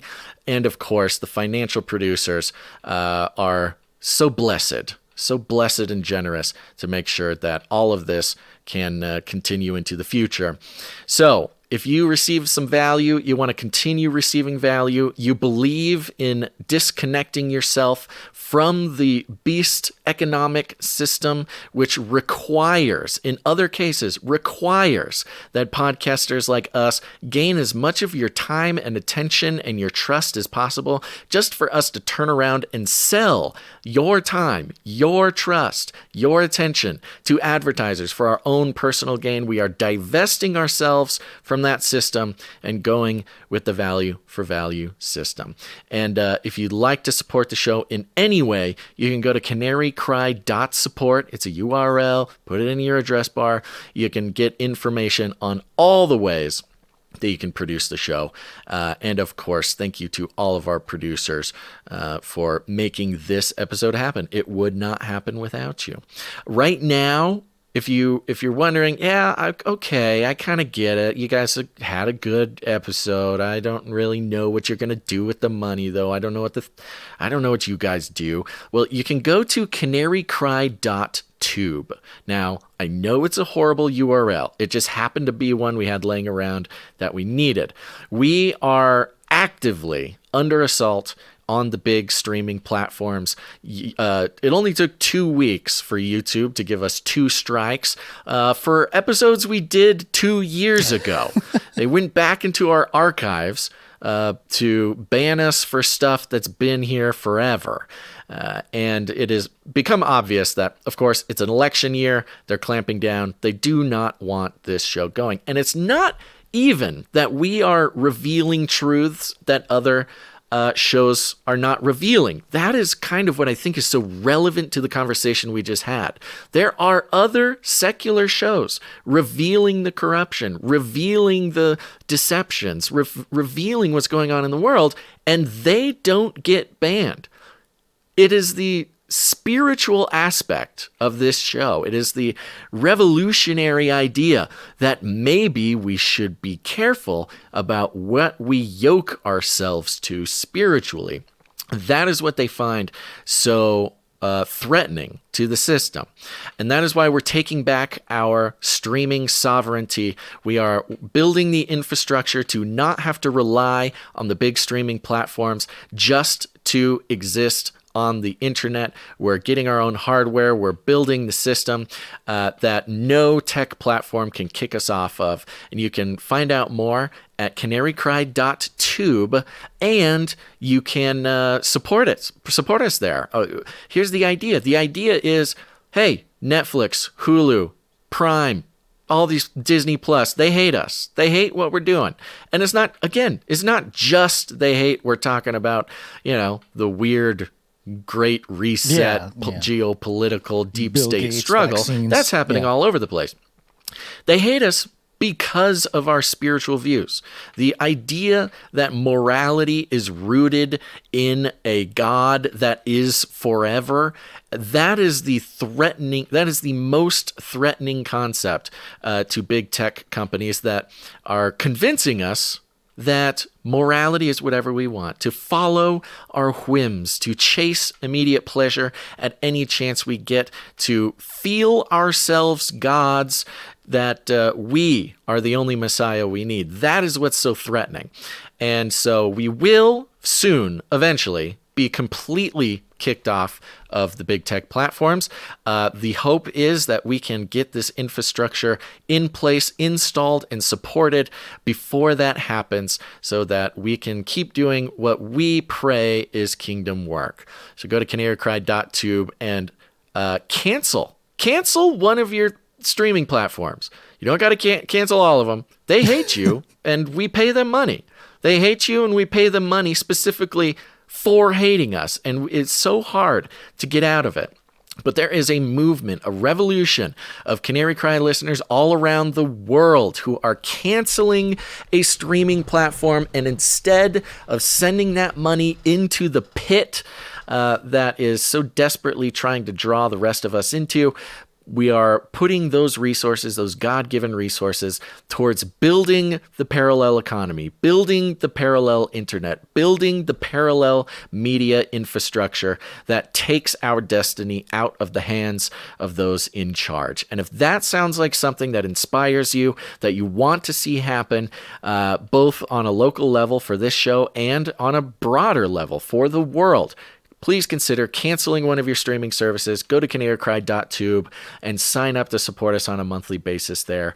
You will immediately be put on the list to be on the Age of Deceit for uh, uh, focus group. Gonz is working on another movie. I don't know. I'm sure there's people listening to this right now who have previously not listened to Canary Cry News Talk or Canary Cry Radio, but are aware of the Age of Deceit films, some OG serious Christian truther history making documentaries uh, from the early 2010s that brought a lot of people around, not just to the true things that are happening behind the scenes on a global level, but also the spiritual realm. If you are one of those, there's another one coming out, but we need you on the focus group. We are in a place now, technologically and community wise, that Gonz doesn't need to go into a dark closet, create a film, Why not? and uh, do it in privacy and secret and stress about am I doing a good job? Am I not doing a good job? Is this going to live up to my previous films? Oh, no, no. We need you and your brain, your opinions, your eyeballs, and your ears to piece by piece help Gonz perfect this film. And you'll be put on the list if you go to canarycry.tube and sign up to support that project monthly. It's incredibly important. It is a serious movement. And uh, I get it. If you're new, you want to get some more value before committing.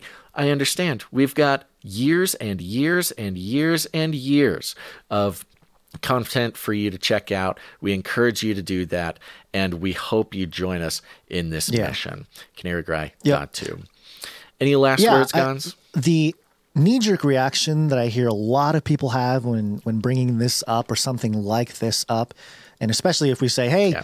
YouTube took down our channel again, another strike," people say, "Oh, you guys have a Rumble?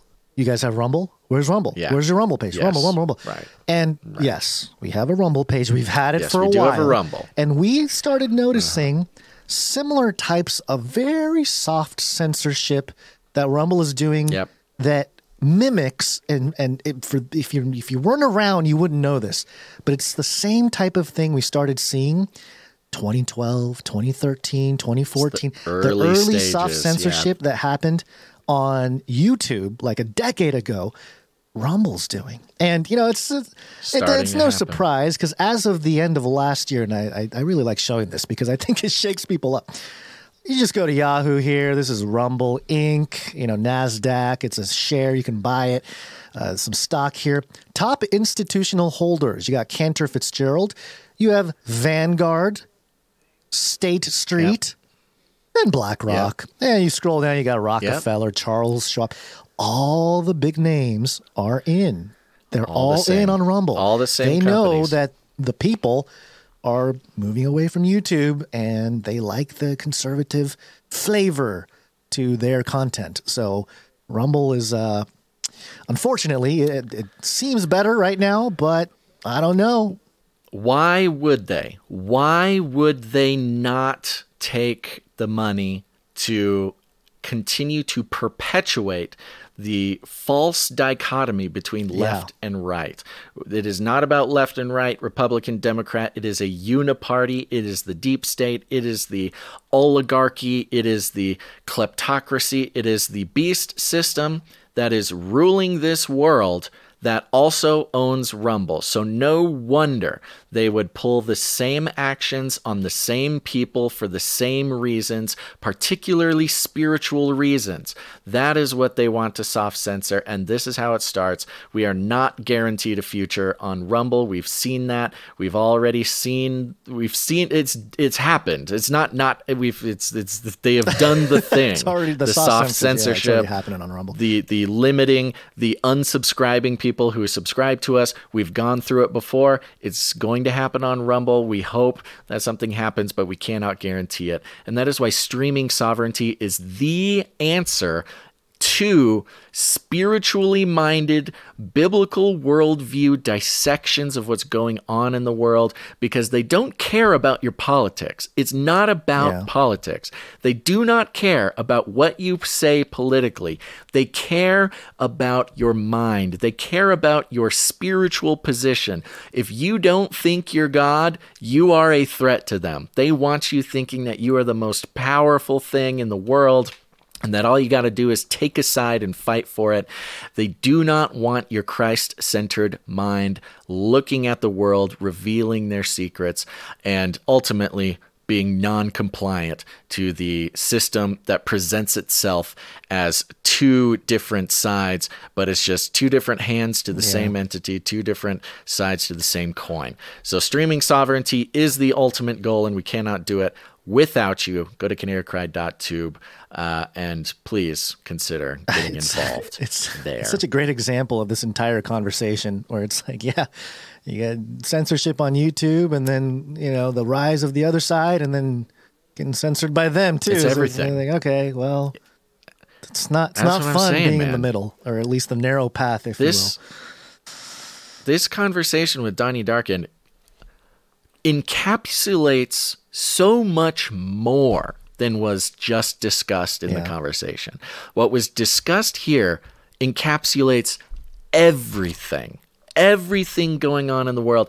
And it's hard to see unless you've got eyes to see. It is truly this Christ centered clarity that will come uh, when we make sure to refocus on a daily basis the mode by which we're moving through this world. Once you, uh, uh, once your spiritual eyes are open, you'll realize that this conversation applies to everything. And then it's not about who's getting into the white house. It's not about who's you know uh, who owns what company necessarily. This is not about anything. This is a spiritual battle. And satan is the little g god of this world. That's we are told that in the scriptures. And uh, to consider anything of this world uh, a honest pure manifestation of reality is a silly kids table thing to think nowadays. So we hope that that became Yeah. apparent. Uh, and we hope you explore Yeah. more with us. We don't have all the answers, but we're trying our best to stay Christ centered as we Yep. explore it all. Uh, anything else we should tell the people about? I think Gonz? that's it. Yeah. I think that's it. That's the that's the most Yeah. important stuff. Um, but yeah, remember, time, talent, treasure. Lots of ways to do it. We hope you uh, stick around, check out more of what we do, and become a part of the family. And uh, we hope you, well, enjoyed this. Thanks for listening to this episode of Canary Cry Radio. We hope you tune in next time. But until then, think outside the cage. Value for value. We take no money from corporations, commies, or cartels. Canary that support. I will say one thing though. I love Canary Cry News Talk. It's got everything. It's the best podcast. I think outside the cage. You know what I mean? Hit the subscribe button. It's not fake news, not at all.